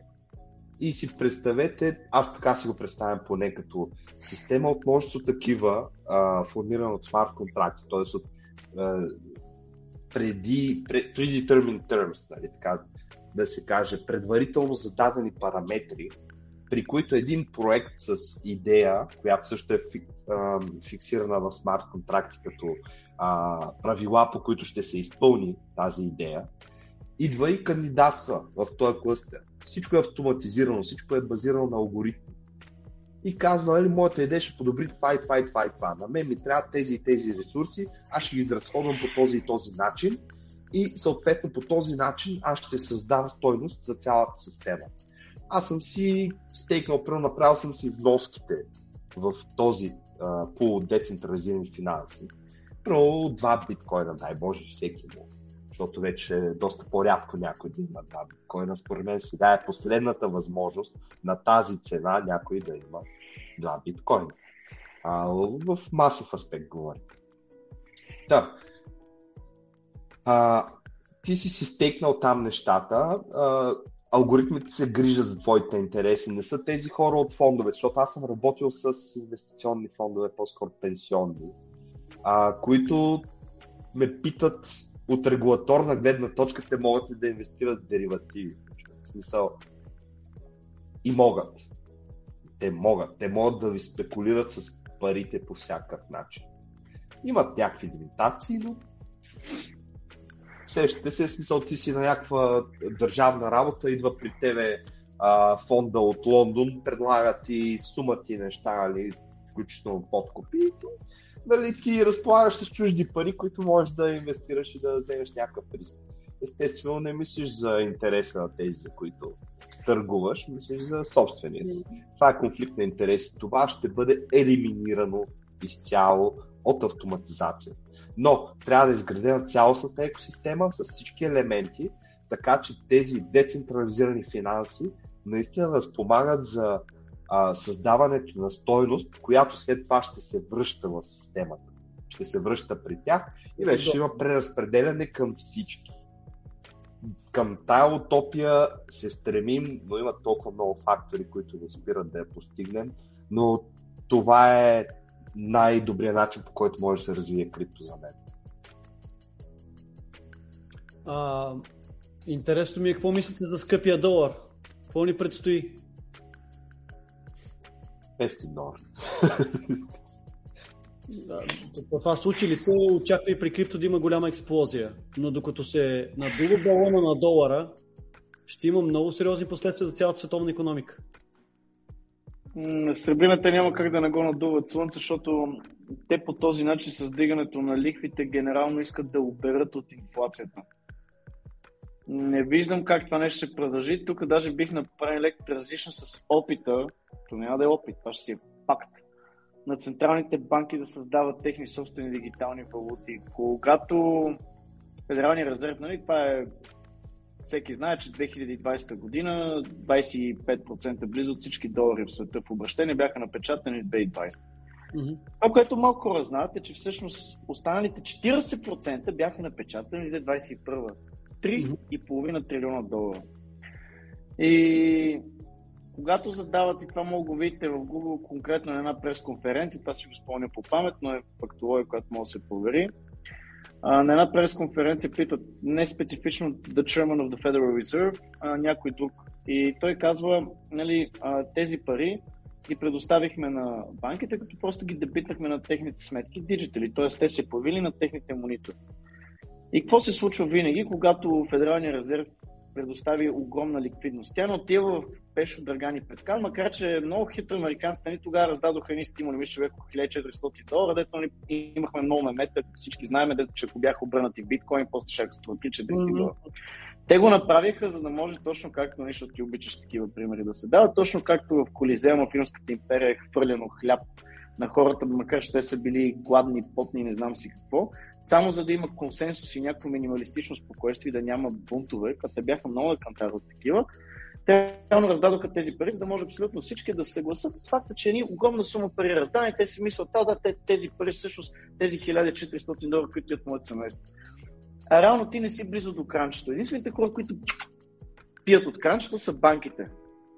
Банките взимат тези средства, те никога не отиват по никакъв начин при хората. И тук да направим малък транзишън, а, че в момента а, Circle Internet а, Financial, която всъщност седи зад USDC, която, by the way, аз не съм и много фен, но това всъщност е, поне към момента, най-стабилна, най- най-стабилна стейблкоин. Защо? Защото преди две години, преди две години ми бяха направили много тежък одит и те реално доказаха, нали, всичко мога да е схема, разбира се, но доказаха, че те имат реално резервите, за които са нали, принтирали като дигитални средства. На въпроса какво ще стане с долара, за мен той вече нали, той е много ясно, че ще гръмне.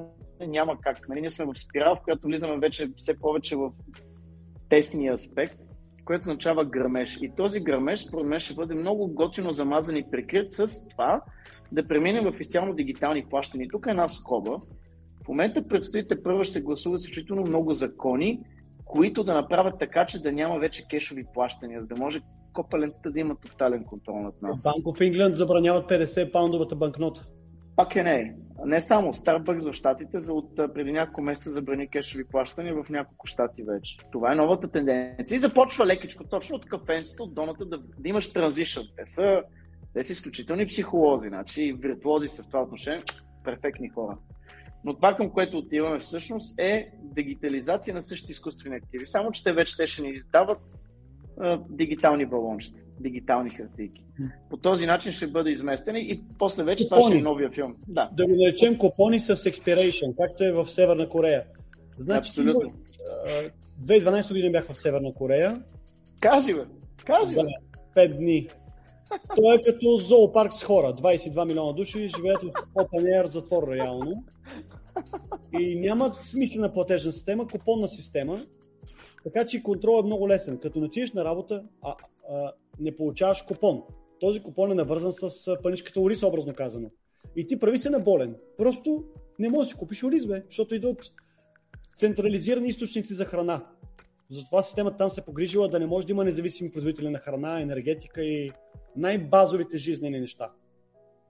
Така че не ходи на работа, купона си въжи само за 5 дни и, и, и той е като месомилачка. Нали, държавата е проконтролирала жизнените цикли, от които зависиш там да съществуваш. За да ги получиш, трябва да дадеш някаква стойност. Ела свърши някаква потия. И там видях хора на ръце. От летището до, до столицата Пхенян ли се казваше, Пьонгянг, на ръка, а, не с маши, някаква машинизация, на ръка постригвах образно казано тревата, покрай борджули, покрай еди си. Бяха наведени стотици хора и събираха а, нали, райграса, буквално тревата и го слагаха в някакви чувалчета. Защото економиката е смотана, не е ефективна заради тази цялата централизация, трябва да мислят някаква ушкин полезна дейност.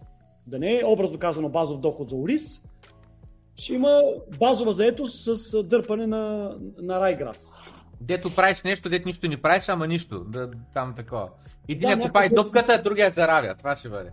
За мен Северна Корея е the ultimate example, когато властта е непроконтролирана, е, няма протести, няма опция за протести, няма, няма как да бъде въпросирана, това е, това е крайни ужас, до който достига. Малко на брой безкрайно социопат, социопатни неприятни индивиди, като сегашния им лидер Ким, он е с абсурдната прическа, единственият дебел в цялата страна.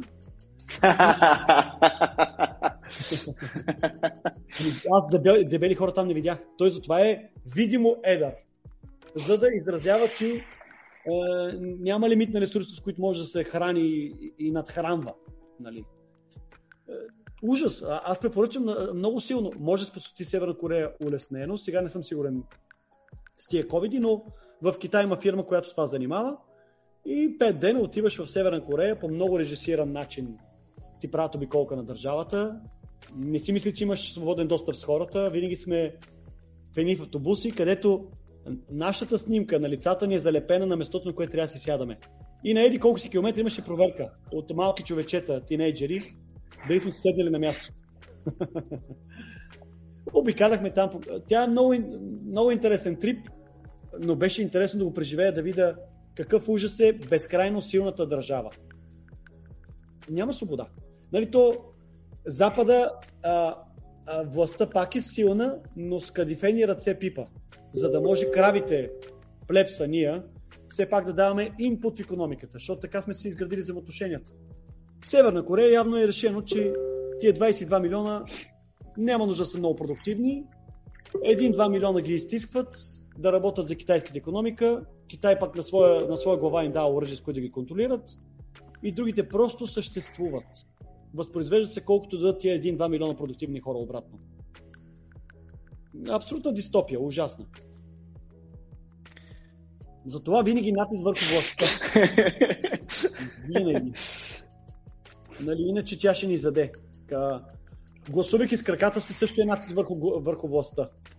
Нали, това, че капиталът ти не е заприщен в една, в една граница. Аз в момента си разпродавам моите активи в България. Той, той е болен, защо, защо ли не? Моят имот ми стига, другото ще го децентрализирам, образно казано да не е в една територия. Защото представи си една грешна ракета да падне при нас, което се случи с Харватия, нали? някаква ракета беше паднала. И не е много... баня. Аз учих там, като се случи. не е много трудно една ракета в центъра на София да размъти цялата ни економика, защото економиката е психология, нали, тръст, надежда, че нещата са окей okay, да продължаваш да даваш инпут в економиката. И както конфликта полека-лека се разраства и тъмните сили отвъд океана имат интерес, ние сме близко до този конфликт и поне за себе си търсят децентрализация политическа и географска. Cool. Значи, а, в, а, в, гледах един, един подкаст съвсем скоро, който беше на тема а, в Штатите Алекс Джонс. Знаете ли го кой е? Да, да, разбира се. Дето го съдят за глупости. Да, точно. е много тежък тип, много тежък. Точно, точно. И въпросът е следния, въпросът е следния, че в момента го, той е по хиляда едно дела, така. И бях гледал, о май гад, гледах гледал някакви отсечки от самия такова, от, самия, от самото дело. Той там е някакъв пълен брутален. питат го, нали, там, че говорил на тема а, как да кажа, нали, не, а, незаконни действия от известни личности и политици. И той вика за на тъс на Максуел, листата ли говорите и за ония, нали, как се каже той, Епстейн и така нататък. Та long story short, което искам да кажа следното, че в този подкаст се говореше за това, че в момента с неговото дело а, има политици, които са против него, има бизнесмени, които са против него, има адвокати, които са против него, има съдии, които са против него, много против него. И съответно в момента те слагат прецедент с това дело, където един вид те атакуват а, free speech, защото, а, защото той не е казал нищо твърде конкретно, в смисъл, че не е казал този еди си какво. За да може, за да, може да осъдиш някой за а, как се казва, о боже мой, не за обида ми, за, за това, че ти уронва там авторитет или нещо такова, той трябва да е казал точно този човек и точно еди си какво, което нали, е лъжа различно от, от, от, от реалността. Така, а, от някакъв факт. Обаче въпросът е следния, че той а, не е казал такива неща, не е използвал имена и не е, не е твърдял нищо конкретно за определени конкретни хора. Така. И в момента а, а, а, се опитват така. А, му, първо, значи, първото нещо е, че буквално поромват а, правата.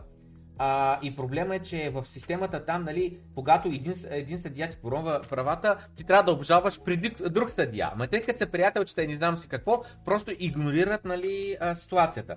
И това, което говори, това, което говоря в подкаста е, че а, ако при него в момента успеят да го натиснат и а, а, а, а, делото, как да кажа, да се развие по един начин, където се сложи прецедент, в Штатите особено е напълно нормално да се обича да се казва както стана в еди си кое дело от еди си коя година, между еди си коя страна и еди си коя страна, позовавайки се на него, стигаме до еди си какъв извод и просто се използва това нещо за легап, за някакъв прецедент, който е сложен, край вече е вовеки, просто се преизползва, преизползва, преизползва и така нататък. И въпросът е, че в момента, да, и въпросът е, че в момента това, което се получава е, че а, така, така ще станат нещата, че ако говориш каквото и да е било, както ние в момента говорим а, цици, мици, крави и не знам си какво и хора, а, как, нали, а, тия отгоре а, не управници, ами а, нали, паразити и не знам си какво, та, буквално да не можеш да говориш така, защото ще те осъдят. Политика, политика, политическата коректност не е ли това комунизъм, към който се опита да ни движат? Нямаш по много кадифен начин за сега ни карат към автоцензура, но тя ще стане все по-брутали опен, колкото по-зле стават економическите реалности. Нали, той султана навсякъде е един и същ. Гнусен паразит, който пие от а, малките овчици, като някъде лицето му е по-приятно, другаде е по-нелицеприятно, като Китай, Русия, арабски държави, Африка и, и Латинска Америка. Другаде, докато овчиците блеят и, са, и, и, и рупат тревичка и създават стойност, той е, той е така, изглежда благонадежден, но той си е пак султан много, много тиранично настроен. Въпрос на време, както жълтите жилетки в Париж. Нали, Париж, голяма демокрация, равенство и братство, но като почнаха протестират за повече социализъм, си показа грубото лице. Навсякъде властта е една и съща груба паразитна гмеш, която използва всички непозволени средства, за да му отипи от живота и времето. твой си личен проблем е така да си конструираш малкия живот, ако може да пият по-малко. Избери на кой султан колко да може да пие от, с хобота си от тебе. Тя, ние непрекъснато еволюираме. Нали? То, цялата, историческа, цялата човешка история е, е някаква форма на тирания. Едни на други за нещо си. Преди много по-грубо, защото на такова цивилизационно равнище сме били, сега е много по-елегантно а, тиранията. Нали, чрез taxation, чрез регулации, чрез не знам си какво. От името на много, които не познаваш и никой няма да видиш. Но то пак е форма на тирания. Ти с раждането си си въвлечен лигали в а, някакви дългове, които нито си бил раждан, за да ги знаеш, че са взимани в твое име. Някакви безумици. Нали, то е social contract, който говорят. Гери, кажи. А, това беше проблема всъщност в случая с Торнадо Кеш. А, там реално посегнаха точно властта, реши, че може да посегне на децентрализиран код. Аз разбирам, че Торнадо Кеш като инструмент може да е използван а, и за нелегални цели, а, но със сигурност има и за легални цели. Тоест, тази власт, за която говориш, тя изобщо иска всякакво а, прива си а, да убие. А, реално, ако говорим за нещо, което не търпи privacy. Комунизма, комунизма не търпи privacy. Всеки шпионира всеки. Нали? Всеки... Натам се движим с този legacy токен, който ползваме по целия свят. Ами за жалост, те не искат да позволят и на крипто това да го направи, това да го поправи а, по-точно. И това е проблема, нали, това е оправданието. Нали? А те казват, както и ние пък повтаряме всеки път, а кеша, чисто кеш, колко се използва за пране на пари. Естествено, че се използва. Нали, него не го забраняват уж на там обаче а, няма да има кефи на тях. А, тоест, много ми е интересно на мен дали това привъзи ще бъде запазено само за политиците отново по някакъв начин, когато сме само в крипто и само дигитални асети, защото и на тях им е необходимо да правя, защото ако е пълно транспаренси, нали, оттам отиваме вече на а, бунтове, защото като видят хората на къде заминават тия пари, няма да им е готино. Е, както краля на кралското семейство в Англия, бе. Техните асец не подлежат на таксейшн при унаследяване. А, той понеже има над половин милиард под формата на земи и не знам си какво, трябва да плати 40% или колко е в Англия. Обаче има изключение, за да не се нулирала кралската фамилия, бла бла бла. Но ако ти си, сре... ако ти си плебей безвластен, колкото и добър капиталист да си, трябва да платиш някакви безумни ставки за, за, за, за как се казва, за наследство. Англия има друга сделка там. А, между другото, сравнително готино са го направили. Реално кралското семейство са дали на всички тези техни имоти на правителството.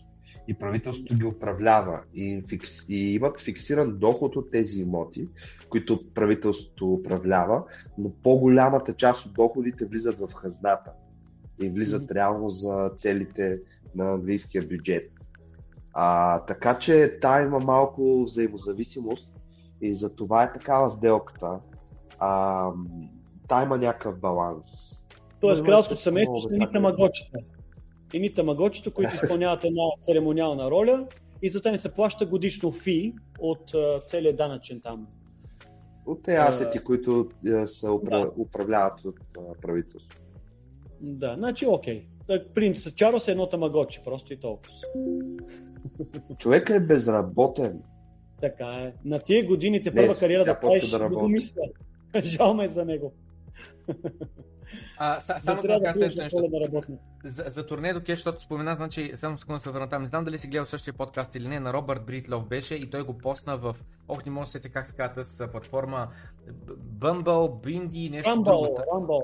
Да, да Ръмбъл, Ръмбъл. Да, защото от YouTube са го свалили. Буквално, той няма друг свален клип, обаче той разбира, ще го свалят. И мисля беше сената, че той казва как а, а, свалянето на Торнадо Кеш, значи първо кода се смята за спич, за експресване на, на, на, на себе си. И тъй като всеки има право а, да напише а, той какво смята, неговото лично мнение и така нататък, то кода е абсолютно също. И въпросът е, че самия, не просто кода, до сега говорим просто като цяло код, но този код, който прави инструмент, той е публично благо. Той е ня... сложено в интернет, всеки може да го ползва.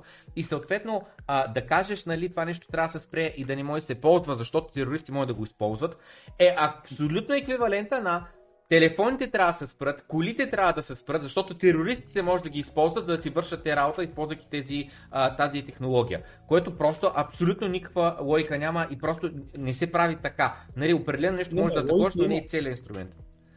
Логика има, защото те, те, властта тръгва срещу инструменти, които наистина правят твоята анонимност сигурна или някакси се чупи чейн анализа, образно казано. Всяка друга технология, която позволява чейн анализ, подслушване, те ще я позволят.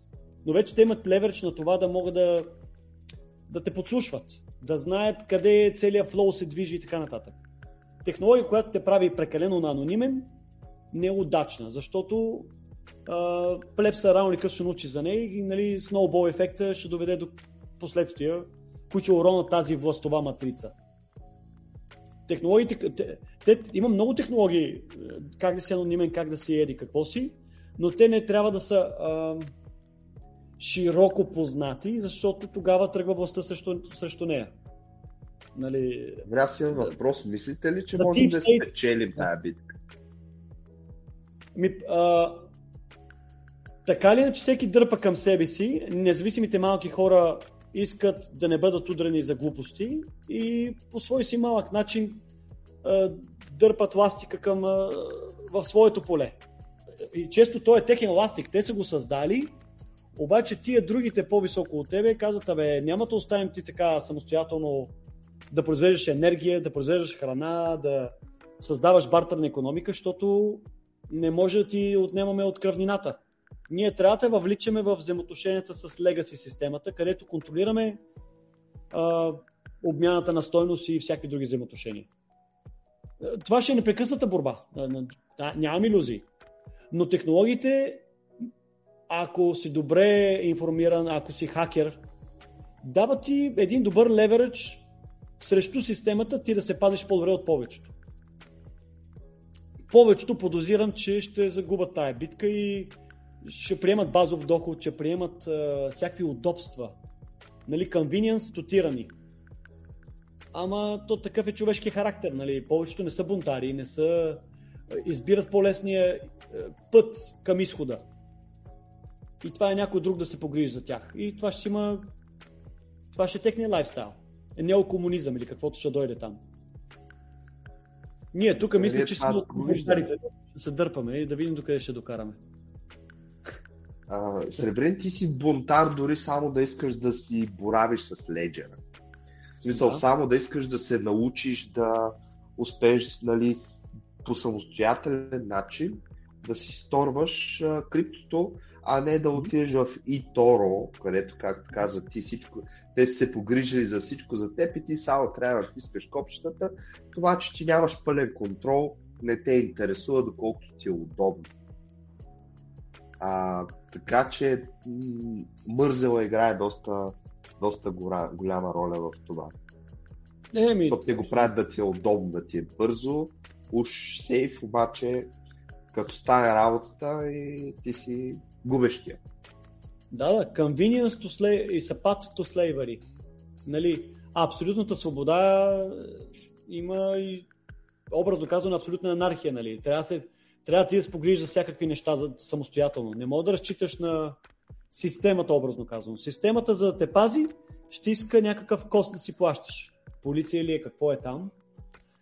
Много различен майндсет е това. Нали, нямам иллюзия, че е удачен за повечето, но крипто, веднъж въвличайки си в крипто, мисля, че майндсетът ти почва да работи в тая посока. Absolute freedom, absolute anarchy, трайбализъм с други себе подобни, да живееш на място, където предимно ще бъдат такива като тебе, които приемат, че не може да има централизирани институции, които да се грижат за много по-слабите. Всеки трябва да добавя стойност, да се изгради family structure или каквото и да е там, а не да зависи на абстракции някакви там, да се погрижат за него лайфстайл.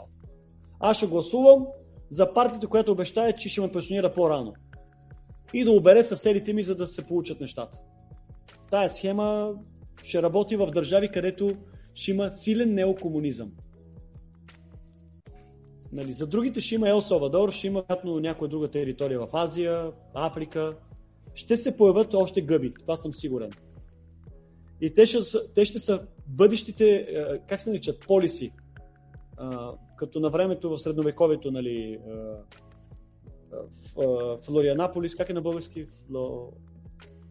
Флоренция, Флоренция и така нататък. Така че ще се появят местата, които са точно като за нас. И Ел Савадор виждам много силен потенциал. Забележете президента им, който тръгна на война срещу гангстерите. 50 000 души са в затвора. Само тази година. Това е почти 0,8% от тяхното население. За няколко месеца. Абсолютна война срещу всеки с статус на ръцете и на, и на лицето.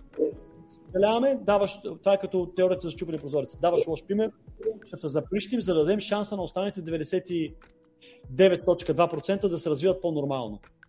И другите викат, това е диктатура. Ми не, majority изисква да, да, да премахнем тия елементи, които създават violence, защото не иска да се развива капитала да идва да инвестира. И преди няколко дена беше обявил, че имат почти цяла седмица без едно убийство вече, което за Латинска Америка е нечувано. Нали, там uh, rate of homicide, нали, през, убийства там на 100 000 души, до преди 2-3 години беше най-високия в света. 60 на 100 000 души. Сега за няколко години zero. И аз го подкрепям напълно. Да, може и неправомерно са вкарали няколко хиляди в затвора, които чисто фенски имат някакви татуси по лицето, но it's called, called collateral damage. 99%, 99% ще се облагодетелстват от това, че той премаха този violence и, и peer pressure да бъдеш такъв от дете и така нататък и да има шанс наистина да стане Хонг-Конг на, на новия свят, който, който ще изгради. Базиран Преди на няколко дена в Twitter гледах а, неговата реч в United Nations а, са имали сега събиране и а, той казва нали, а, колко а, нали, казва свобода, нали, а, независимост, така нататък, колко са важни неща, обаче вика в, днескашна, в днескашния свят а, се оказва, че все още вика много държави нямат свобода. И какво има предвид? Вика, а, това е, нали, примера, аналогията, която той дава е съседа ти, който има голяма, хубава къща с басейни, така площадка за хеликоптери, не знам си какво. А пък ти имаш, разбираш ли, някаква едноетажна къща, там с една спалня, не знам си какво, стара е, оградата ти е за боядисване, отпреде почките са щупени, не знам си какво, и тръгнеш да правиш ремонт. А, почваш да сменеш керемиите отгоре, почваш да пребоядисваш оградата, почваш да оправиш нали, къщата си, обаче съседа ти, който е по-голям, по-богат от тебе, с по-голяма къща, в пъти по-добре живее и така нататък, почва ти държи сметка, чакай, чакай, чакай, ти що страна си боядисваш собствената ограда в собствения двор и да си сменеш керамидите и така нататък. И нали, той, той е пример, нали, ъгъл, под който го дава, без да спомена изобщо Америка, има предвид, нали, примерно Америка и други нали, такова държави, дете им казват, ама тук така не може, така не може. И той вика, ние това, което правим, нали, с цел да си подобрим живота на нас в нашия двор, в нашата държава, обаче нали, някакви други хора, които уж ние сме независими и свободни и не знам с какво, реално ни се вмешават и ни казват какво може и какво какво не може да правим. И искам една кратка а, вметка да направя, тъй като а, вчера го заявихме, че а, Давид Бонев ще бъде един от а, лекторите на конференцията Криптореволюция, която е а, сега а, на а, 15 октомври, значи остават, то буквално тук го пише, 17 дена само. Както Джони, така и Давид ще бъдат а, на панелите. Няма да имат собствени презентации, ние ги караме да подготвят PowerPoint и така нататък, но ще участват в дискусионните панели. С други думи, тъй като всичко ще бъде на, на английски, те ще бъдат заедно с няколко от чужденците. А, все още не сме говорили тези неща, но трябва да ви питам в кои панели точно искате да, да а, участвате. И скровам тук нагоре, защото искам да мина много набързо през програмата, защото през последната седмица, значи последните два месеца събирахме лектори. Джеф Бут и Грег Фос бяха първите, които казаха, ние идваме, ние те подкрепяме, ще направим конференция в България. А, Николай Делчев веднага беше поканен, защото той, а, а, а, как да кажа, много е помагал точно с връзки на интернационални нива и така нататък и успяхме благодарение на него да привлечем хора за подкасти от а, чужбина и той винаги е насреща да помогне за каквото и да било за, а, а, за канала с цел да а, създаваме повече стойност за, а, за България. Таната Либронел джойна, Нут Ван Хом джойна, Джонс Бехари, Пьер Корбин, Джеймс Лавиш, Никола Силч, а, сега добавихме Давид Добонев, имаме още двама човека, които да а, а, а, добавим. А, Ейми Кар е един от тези хора и другият е Джереми, не мога да се сетя как се казва, който между другото Джереми работи за IBEX, само за момент, че отворих тук на грешния тако. IBEX, IBEX, а, а, Рикардо, нещо такова, Мекардо, Мекардо, IBEX, Мекардо. Значи IBEX Мекардо е, а, е тази фирма, а този, а, а, значи те се занимават с инфраструктура за Lightning Network.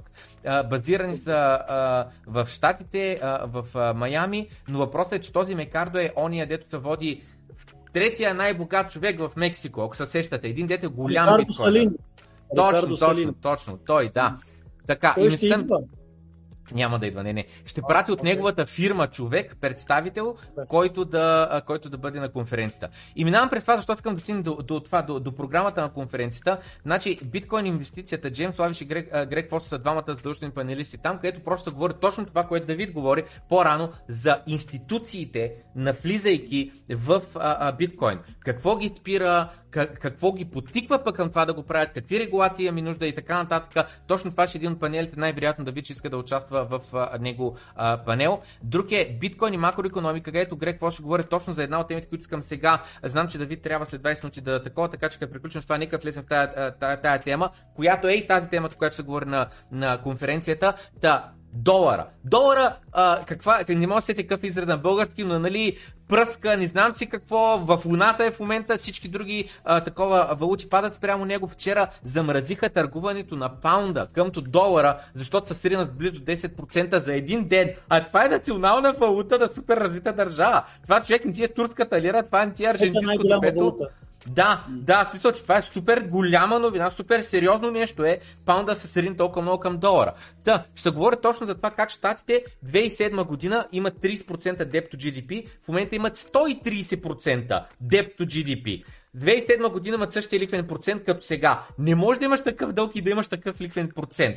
В същото време обаче всички други държави още повече биват а, засегнати от това нещо, защото те имат дълг в долари, а тяхната валута се срива къмто долар. Та ужасно интересен панел ще бъде, ужасно интересна а, а, тематика. А, буква, значи там са Грег Фост и а, а, а, Джеф Бут със сигурност. Другият е биткоин, социалната мрежа, където този Николас Илч, който е от а, Австрия, ще говори за как той на живо го вижда в момента, как нали, много хора казват, зад биткоин нищо не стои, няма нация, няма економика, няма не си какво. А, е чкундур прост, аз съм нацията, аз съм такова. Това, че сме международни а, хора, които сме в цял свят от различни държави и така нататък, и всички нас не обединява биткоин, че нямаме една граница и че нямаме един паспорт, не означава, че реално ние не сме тези, които стоят зад биткоин. Ние сме економиката, която стои зад биткоин. Защото нали се сещаш, че а, когато ми дойде заплата, като вкарам 10, 15, 20% в биткоин, ето ти е економиката, която, нали, моят труд, моята продукция, която аз после продавам, тя стои зад, зад биткоин. Та, биткоин пари в критична ситуация. Еми Кар буквално е била в Украина, буквално е била в а, Ирак, Иран и е виждала какво става по време на война, как се чупят парите и така нататък. Тя ще разкаже за, тая, а, за на тази тематика. Биткоин идеята на, на, на, Нут Сватхолм ще бъде неговата лекция за това реално как биткоин, това, което говорихме малко по-рано за пенсионното осигуряване, за идеята давай да харчим, защото инфлацията ще ми а, а, а, а, глътне парите така или иначе. Точно на тази тема ще говори за това как ако имаме такъв инструмент, който носи, си носиш в главата и можеш да пестиш 10-20 години, после как просто си свободен, наистина си свободен да правиш каквото искаш. Биткоин светкавичната мрежа, двама специалисти, плюс Джереми, който нали, точно от uh, IBEX фирмата, той е специалист по това, ще говорят uh, на тази тема трима човека. Биткоин и хаби енергия, той прави така, че никаква енергия да не бъде похабена. Нали, тока бил скъп заради биткоина. Пълни глупости, не можеш да купаеш днеска uh, uh, биткоин конкретно, който супер много ток хаби на супер скъп ток в България. В България тока не е скъп заради биткоин копачите. Просто не стоят така нещата. Та това е нещо, за което ще ни разкаже Натали Брунел и ще завършим. А, а, а, а, нали, това не е подредено по, как се казва, по програмата как ще, ще бъдат. Все още ще трябва да ги разметим да измислим. Но интервю с Джеф Бут ще бъде краят на конференцията. Един час, в който този човек се качва на сцената заедно с Натали Брюнел и се коментира а, като, как да кажа, като а, closing thought, затварящи, се, а, затварящи думи за конференцията а, а, а, а, на Джеф Бут, като цяло как той ги вижда нещата. Като за Джеф Бут това е човек, който буквално има пръст в а, а, над 100 бизнеса в цял свят. Това е човек, който а, буквално има, как да кажа, а, президенти го викат за, за, за, за консултации. Това е много, много влиятелен човек с ужасно много, а, а, как да кажа, поглед над нещата. Това е човек, който идва в България, деветата дупка на кавала, най-бедната държава в Европейския съюз, а, а, корумпирана държава и така нататък, идва тук, не защото съм казал, Джеф, знаеш какво ще дам 10 бона, ела тук нали, за един надник за конференцията. Не, той идва, защото е важно, защото той смята, че всяка държава, където има движение, има биткоин движение, където се говори на тази тема, той трябва да отиде да го подкрепи. Със собствени средства отива и го прави, защото човека е пич, защото човека има мисия. Да минавам през всичкото това нещо, искам да се върнем към, към а, а, биткоин и макроекономика за долар да, да изкоментираме и просто да кажа на а, а, Давид Бонев, че съм му бъл, безкрайно благодарен, че той финансово подкрепя конференцията. Ето тук отдолу сме го добавили. Главен спонсор, оставили сме линк към а, а, а, а, фирмата и така нататък, към екшенджа, а, защото Примерно, ще го кажа, просто ще го кажа. Може да се го премълча, ма няма го премълча. С Nexo направихме 5 разговора, а, последните 2-3 месеца сме в разговори, оказа се, те си знаят защо, нямат пари, паднали са цените на криптовалутите, в тежко положение са, те си знаят какво такова. Спонсорските пакети са една заплата. Значи те имат 500 служителя в България, 500 работника имат в България, на които им плащат заплата. Те избраха да не отделят една заплата, с която да спонсорират най-голямата биткоин конференция в Република България до момента, където имаме лектори, които са економисти. Грег Фос е трейдър, който има 30 години опит. Той първата му работа е в Националната а, а, банка на Канада. Там работи, купува и продава дълг, соверен дълг на други държави. Това е какво, какво той работи 30 години подред. Такива хора идват в България за първи път. За първи път и най-вероятно за последен път. И нето не успяха да заделят и 5000 лева една заплата да хвърлят като спонсорство. Така че, след като аз отделих толкова много време да говоря с тях и така нататък. Така че за мен това лично не е окей, okay, но Давид Бонев застана твърдо, ето го бика зад него, в мечия пазар, биткоинът е 70%, но успя да задели бизнеса капитал, за да подкрепи, подкрепи конференцията. Заради това аз ще направя всичко възможно по време на конференцията и в запита после да се знае кой да става зад българската криптоиндустрия и кой решава, че ами в момента просто нямаме възможност. Пламене, това са много мили думи, ти благодаря, братле. Имай предвид, че ние това го правим не просто защото заставаме за тебе, а ние си заставаме за собственото комьюнити, защото ние реално трябва да си помагаме, защото още от самото начало Криптото е средство за комуникация и за взаимна помощ в изключително бруталната економически манипулирана среда, в която живеем в момента. Така че, бро, Ева ти прави на тебе за това, което правиш. Че ти кам, не знам, спиш ли, не спиш ли вечер, разбирате, но наистина поздравления, адмирации. Благодаря ти. Нека да влезем в долара. Казайте, Давид, давай ти първи, защото знам, че първи трябва да, да, да, да тръгваш. Кажи, моля те, ти как ги виждаш нещата? Оф, не, много е тегаво. Това, което виждам, аз го споменах и малко по-рано, че в момента а, за мен бягството ще бъде през дигитални долари и дигитално евро. Както започна да казвам, а, Circle Internet Financial, които седи зад а, USDC, в момента са направили, даже това честно ви казвам, това всъщност от тази година, аз го разбрах съвсем наскоро, то от един другар дърт банкер, че в момента те са направили Eurocoin тук ще направя малка вметка. По принцип, Юрокойна ще бъде, боже мой, забележете, обезпечен с реалните напечатани, реалните напечатани евра, които са в момента. Обаче, забележете още по-тежкия момент. Те ще бъдат съхранявани и съблюдавани в предопределени от американското, тук няма представа защо, но това е факт, от американското правителство институции, за да може те да имат проследимост и контрол над него. Значи, правиме дигитално евро, държиме го в финансови институции, които американците казват там е окей okay за нас. Може би защото потока на информация ще бъде строго ограничен по същия начин, по който капутите от Мика в момента казаха, ние ще направим брутална, сериозна регулаторна рамка на европейско ниво, но го правим на затворени врати. Очаквайте изненада. Нали, сюрпризираме се. Така че за мен долара мога да кажа в момента, че бягството за мен ще бъдат през дигиталния такъв. По същия начин, както с Сребрин коментирахме, че в момента започва е така по един много нежен начин да се забраняват а, фиатните плащания. Не заради а, това, че има пране на пари, а за да има тотален монетарен контрол, което е най-бруталното нещо, до което сме стигали към момента. Е, забележи лимита за 10 000 в кеш за декориране не е мръднат от когато е установен 70-те години. 10 000 долара 70-те години са съставлявали няколко стоти хиляди в момента. Абе, да, да, да, смяте, да. Но инфлацията се води... Да, тавана не мърда с инфлацията, така че реално ти не можеш да, физически да, да мърдаш с, с кеш, като покупателна сила. Ти си длъжен да използваш е, тяхната система, за да знаят кой на къде бяга и те да виждат целият флоу и да могат като решат по време да заприщват вход и изход.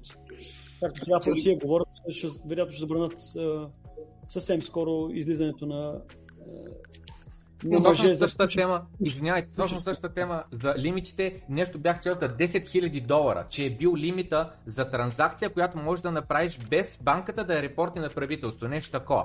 И 10 000 долара в момента не звучат като а, чак толкова много пари, но не са и толкова малко. Но идеята е, че закона, когато е писан, 10 хиляди долара са имали стойност на сега, 170 ли беше нещо такова, на много по-крупна сума на фона на сега. Естествено, правителството тогава, като е писал този, този закон, нали е било с идеята, нека да знаем как такива големи пари се, се местят. А в момента 10 000 долара на фона, когато е писан закона, абсолютно нищо общо. Но не вдигат изобщо тези неща, според мен, напълно съзнателно, напълно целенасочено. Те не вдигат нали, а, а, прага, този праг, защото абсолютно това става а, пълен достъп, пълно проследяване на всяка една твоя транзакция, като идеята, че едно е банката ми, която ме обслужва да ги знае, тя няма как да не ги знае, защото тя ме обслужва, но друго е правителството да се сигнализира за всеки един такъв превод. Като в момента аз ако искам да изпратя на 10 000 евро или на 5 000, колко е там в момента, ако искам аз да изпратя до а, а, където и да било, а, а, особено до чужбина, аз трябва да попълвам един много дълъг формуляр, откъде са парите, еди си какво и така нататък. Това за мен е просто абсурдно, особено когато отново, нали, 10 000, 20 000 лева,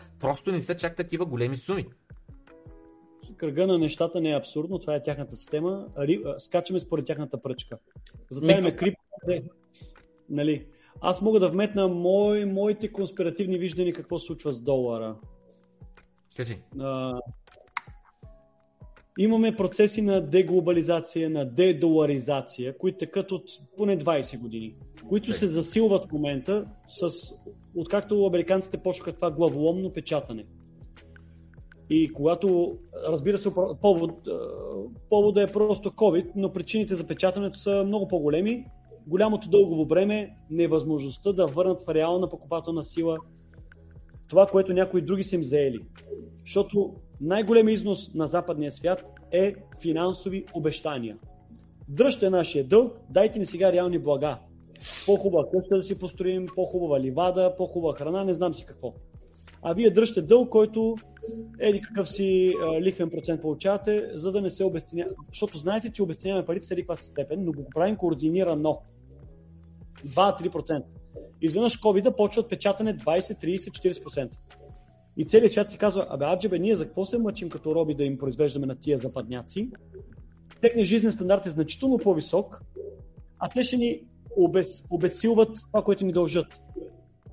И американците и в последствие и европейците, защото те са скачен съд, е, ползват това като повод да, да прецакат всички, които някога са работили за тях.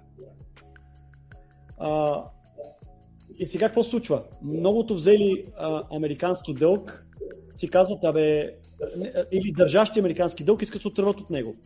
Американците обръщат и казват, сега ще направим парите по-твърди, по- по-ценни, дигайки лихвените равнища и доходността, която ти дават. И ушким ще се борят с инфлацията, за да знае, че сега ако държиш долари, сме в процес на втвърдяване на доларите. не бягай така бързо от тях. Даже дръж си капитала в тях, защото всеки друг ще го прецакаме. Един вид ние сме позицията на по-силния, когато вдигаме лихвите, не ни интересува дълговото време, така не че той е суверен на валута, те могат да издържат, но всеки взел дълг в долари е, е, е, е наведен. Как ще връща по-твърда валута? И, и да вменява, че парите са все така ценни, не бягайте, ние ще успокоим инфлацията на всяка цена. Е, но за мен това е временен процес. Ако освен това ти подпаляте добре света, както случва с Русия, Украина, там схемите с е, Китай, Тайван, ще е много угодно за долара, че капитала ще почне да бяга. И той вече бяга от Европа, с скъпата енергетика, деиндустриализацията, която ще доведе, да ходи в Америка, защото енергетиката е тяхна, те имат много енергийни възможности и по-ефтина. Както стана Втората световна война. Унищожиха Европа и за да изградат отново Европа, Европа се задължи с дългово бреме към американците и да насочат економиката си към тях, за да може американците да предоставят ресурси. И това беше процес, който Европа трябваше да изплаща 30, 40, 50 години. Явно на зрял момента американците са един огромен паразит върху световната економика. Няма какво друго да предлагат, освен финансови машинации. И това е, може би, the last cycle, след което ще дойде крака бума, економически, както се изразяват, при което вече могат да хиперинфлират, бягайки всички от всички фиатни валути към крипто. Това го виждам като изход от всички тия бъркотели, които се забъркват в момента. Няма вечни империи, това е исторически факт. Няма вечни империи. За мен Америка последната така. Те са в терминален стадий в момента. И се опитват като за последно да оберат света. С печатане на пари да дадат на плепса си. Ето ви долари. Сумата беше по 2400 долара на месец на възрастен. Не 1400. И представи си, това е за първи път раздават директно, дебитират ги в, на всеки сметката и казват, ами вижте, вие сте консуматори, избързайте, взимайте благата на света, защото идва някакъв друг период, който ще го видим какъв ще е, нали? Така и така всички се преебахме, ама ние преебахме другите, защото те държат нашия долар. И ние сме позицията да първи да купуваме ресурсите на света.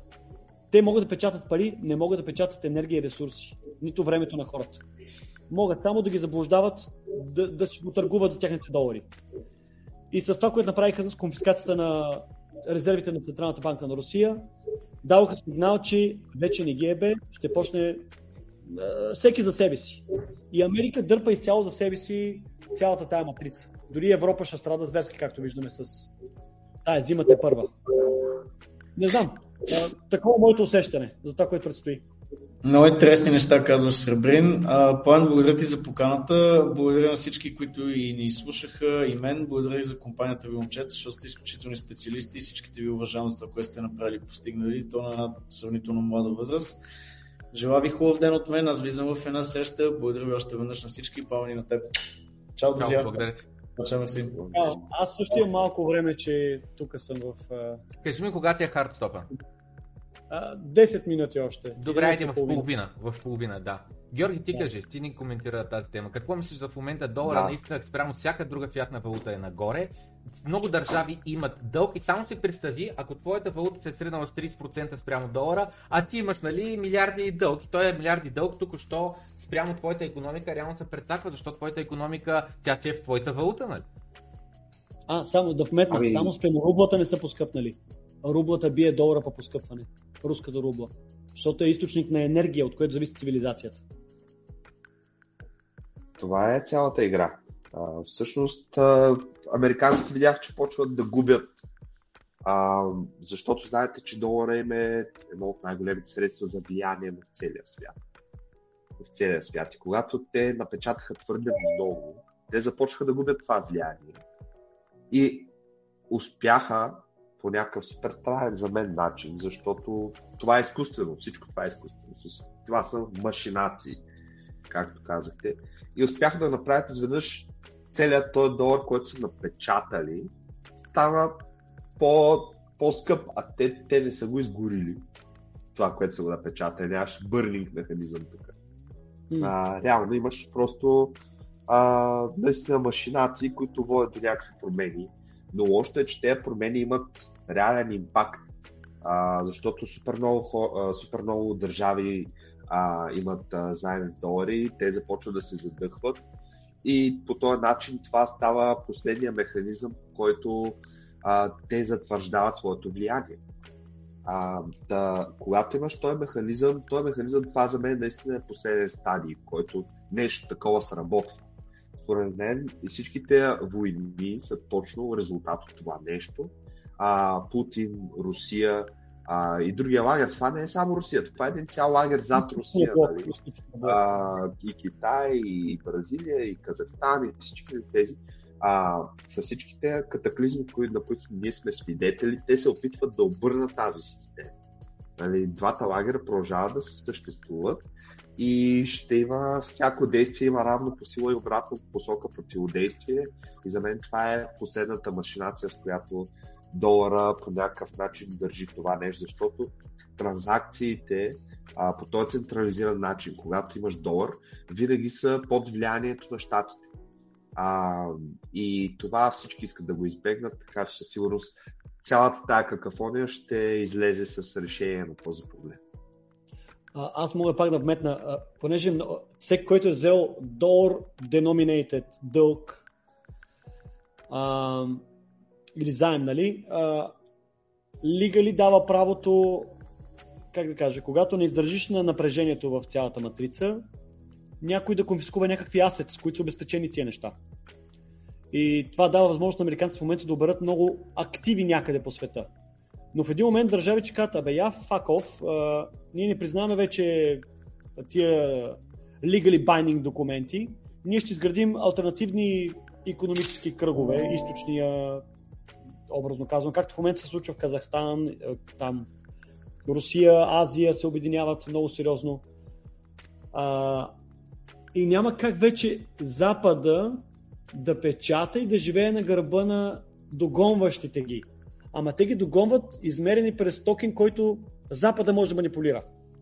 Нали, е, китайците работят много повече от средния западняк. Ама защо? Докато получат технологиите, ние получихме, то е цивилизационен превес. Нали, или нещо друго вече Китай е достатъчно напреднала и технологично и всячески, че да няма нужда да работи за износ. Да ни предлага на нас залагалки, за да им даваме ние нещо друго. И Китай, Китай не купува американски облигации от 2014 година, между другото. А, може малко по-късно. Русия също спря. А, и това са големи държави. Нали? Ако, не мог, ако те не купуват американския дълг, това печатане в Америка, с което те си поддържат, си покриват дефицитните плащания. Разбирай, от дълги години Америка харчи повече, отколкото произвежда. Но някой трябва да плати тази цена. И това са другите народи, които предлагат тяхната енергия и време. За да има този разширен, изкуст... Е, разширен жизнен стандарт. И буквално Америка, като за последно се опитва да, да дръпне пружината, а, ние сме от западния блок, българите, образно казано, така че ако да злослове в момента за тях, знам, че ние ще бъдем също засегнати като периферия на западния блок. Пак според мен сме в а, блок, който, както двете, двете предни войни, не бяхме от печелившите страни.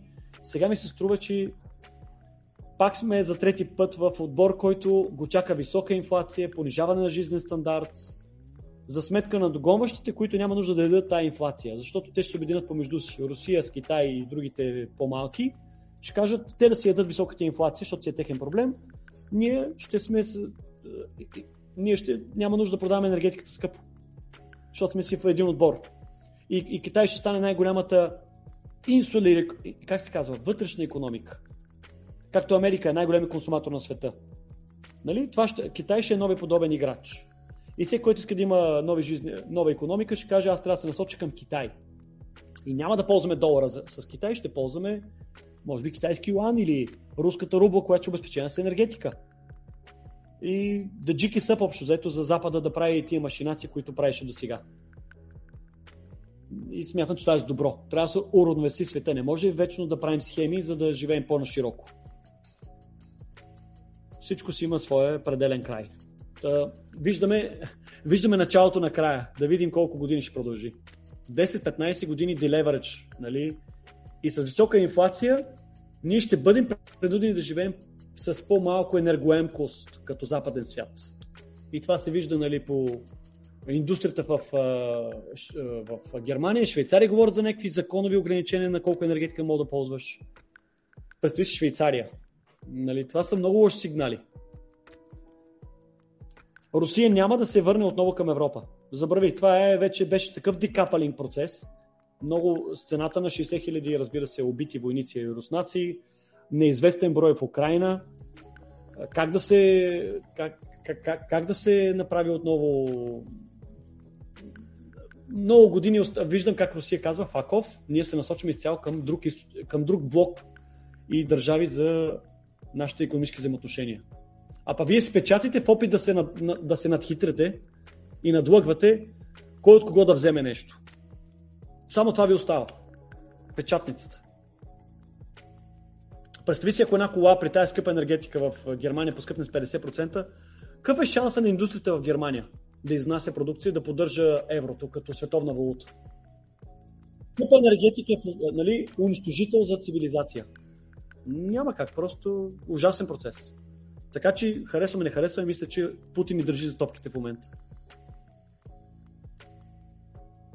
Момчета, аз наистина трябва да кажа да, да, да. Давайте да, да, да, да привършваме. Минахме през много въпроси. Благодаря на двама ви за отделеното време. А, просто е такава ситуацията, че а, всеки си дърпа за неговото, но щатите дърпат най-силно. така се Те са с сегашната империя, финансова империя преди всичко. Нали? Тя е милитари в последствие, но това е, това е терминалния стадий. В следващите 10 години ще видим двуполюсен, триполюсен свят. Ще видим как ще развият нещата. Но приключи този Unipolar World, който Америка е царя на света, дока може би 2000 и кусор година. Може би до 2001 година, когато се срутиха кулите близнаци. И дали беше началото на тяхната империя, трябваше да се случат тия процеси, за да да използват тероризма като the, the, the new boogeyman. Нали? Той вече е по-невидим такъв и така. Приятен ден, успешна седмица и на двама ви. И... Аз благодаря, Пламка, да. отново. До скоро. До скоро. Чао, чао. Чао, чао.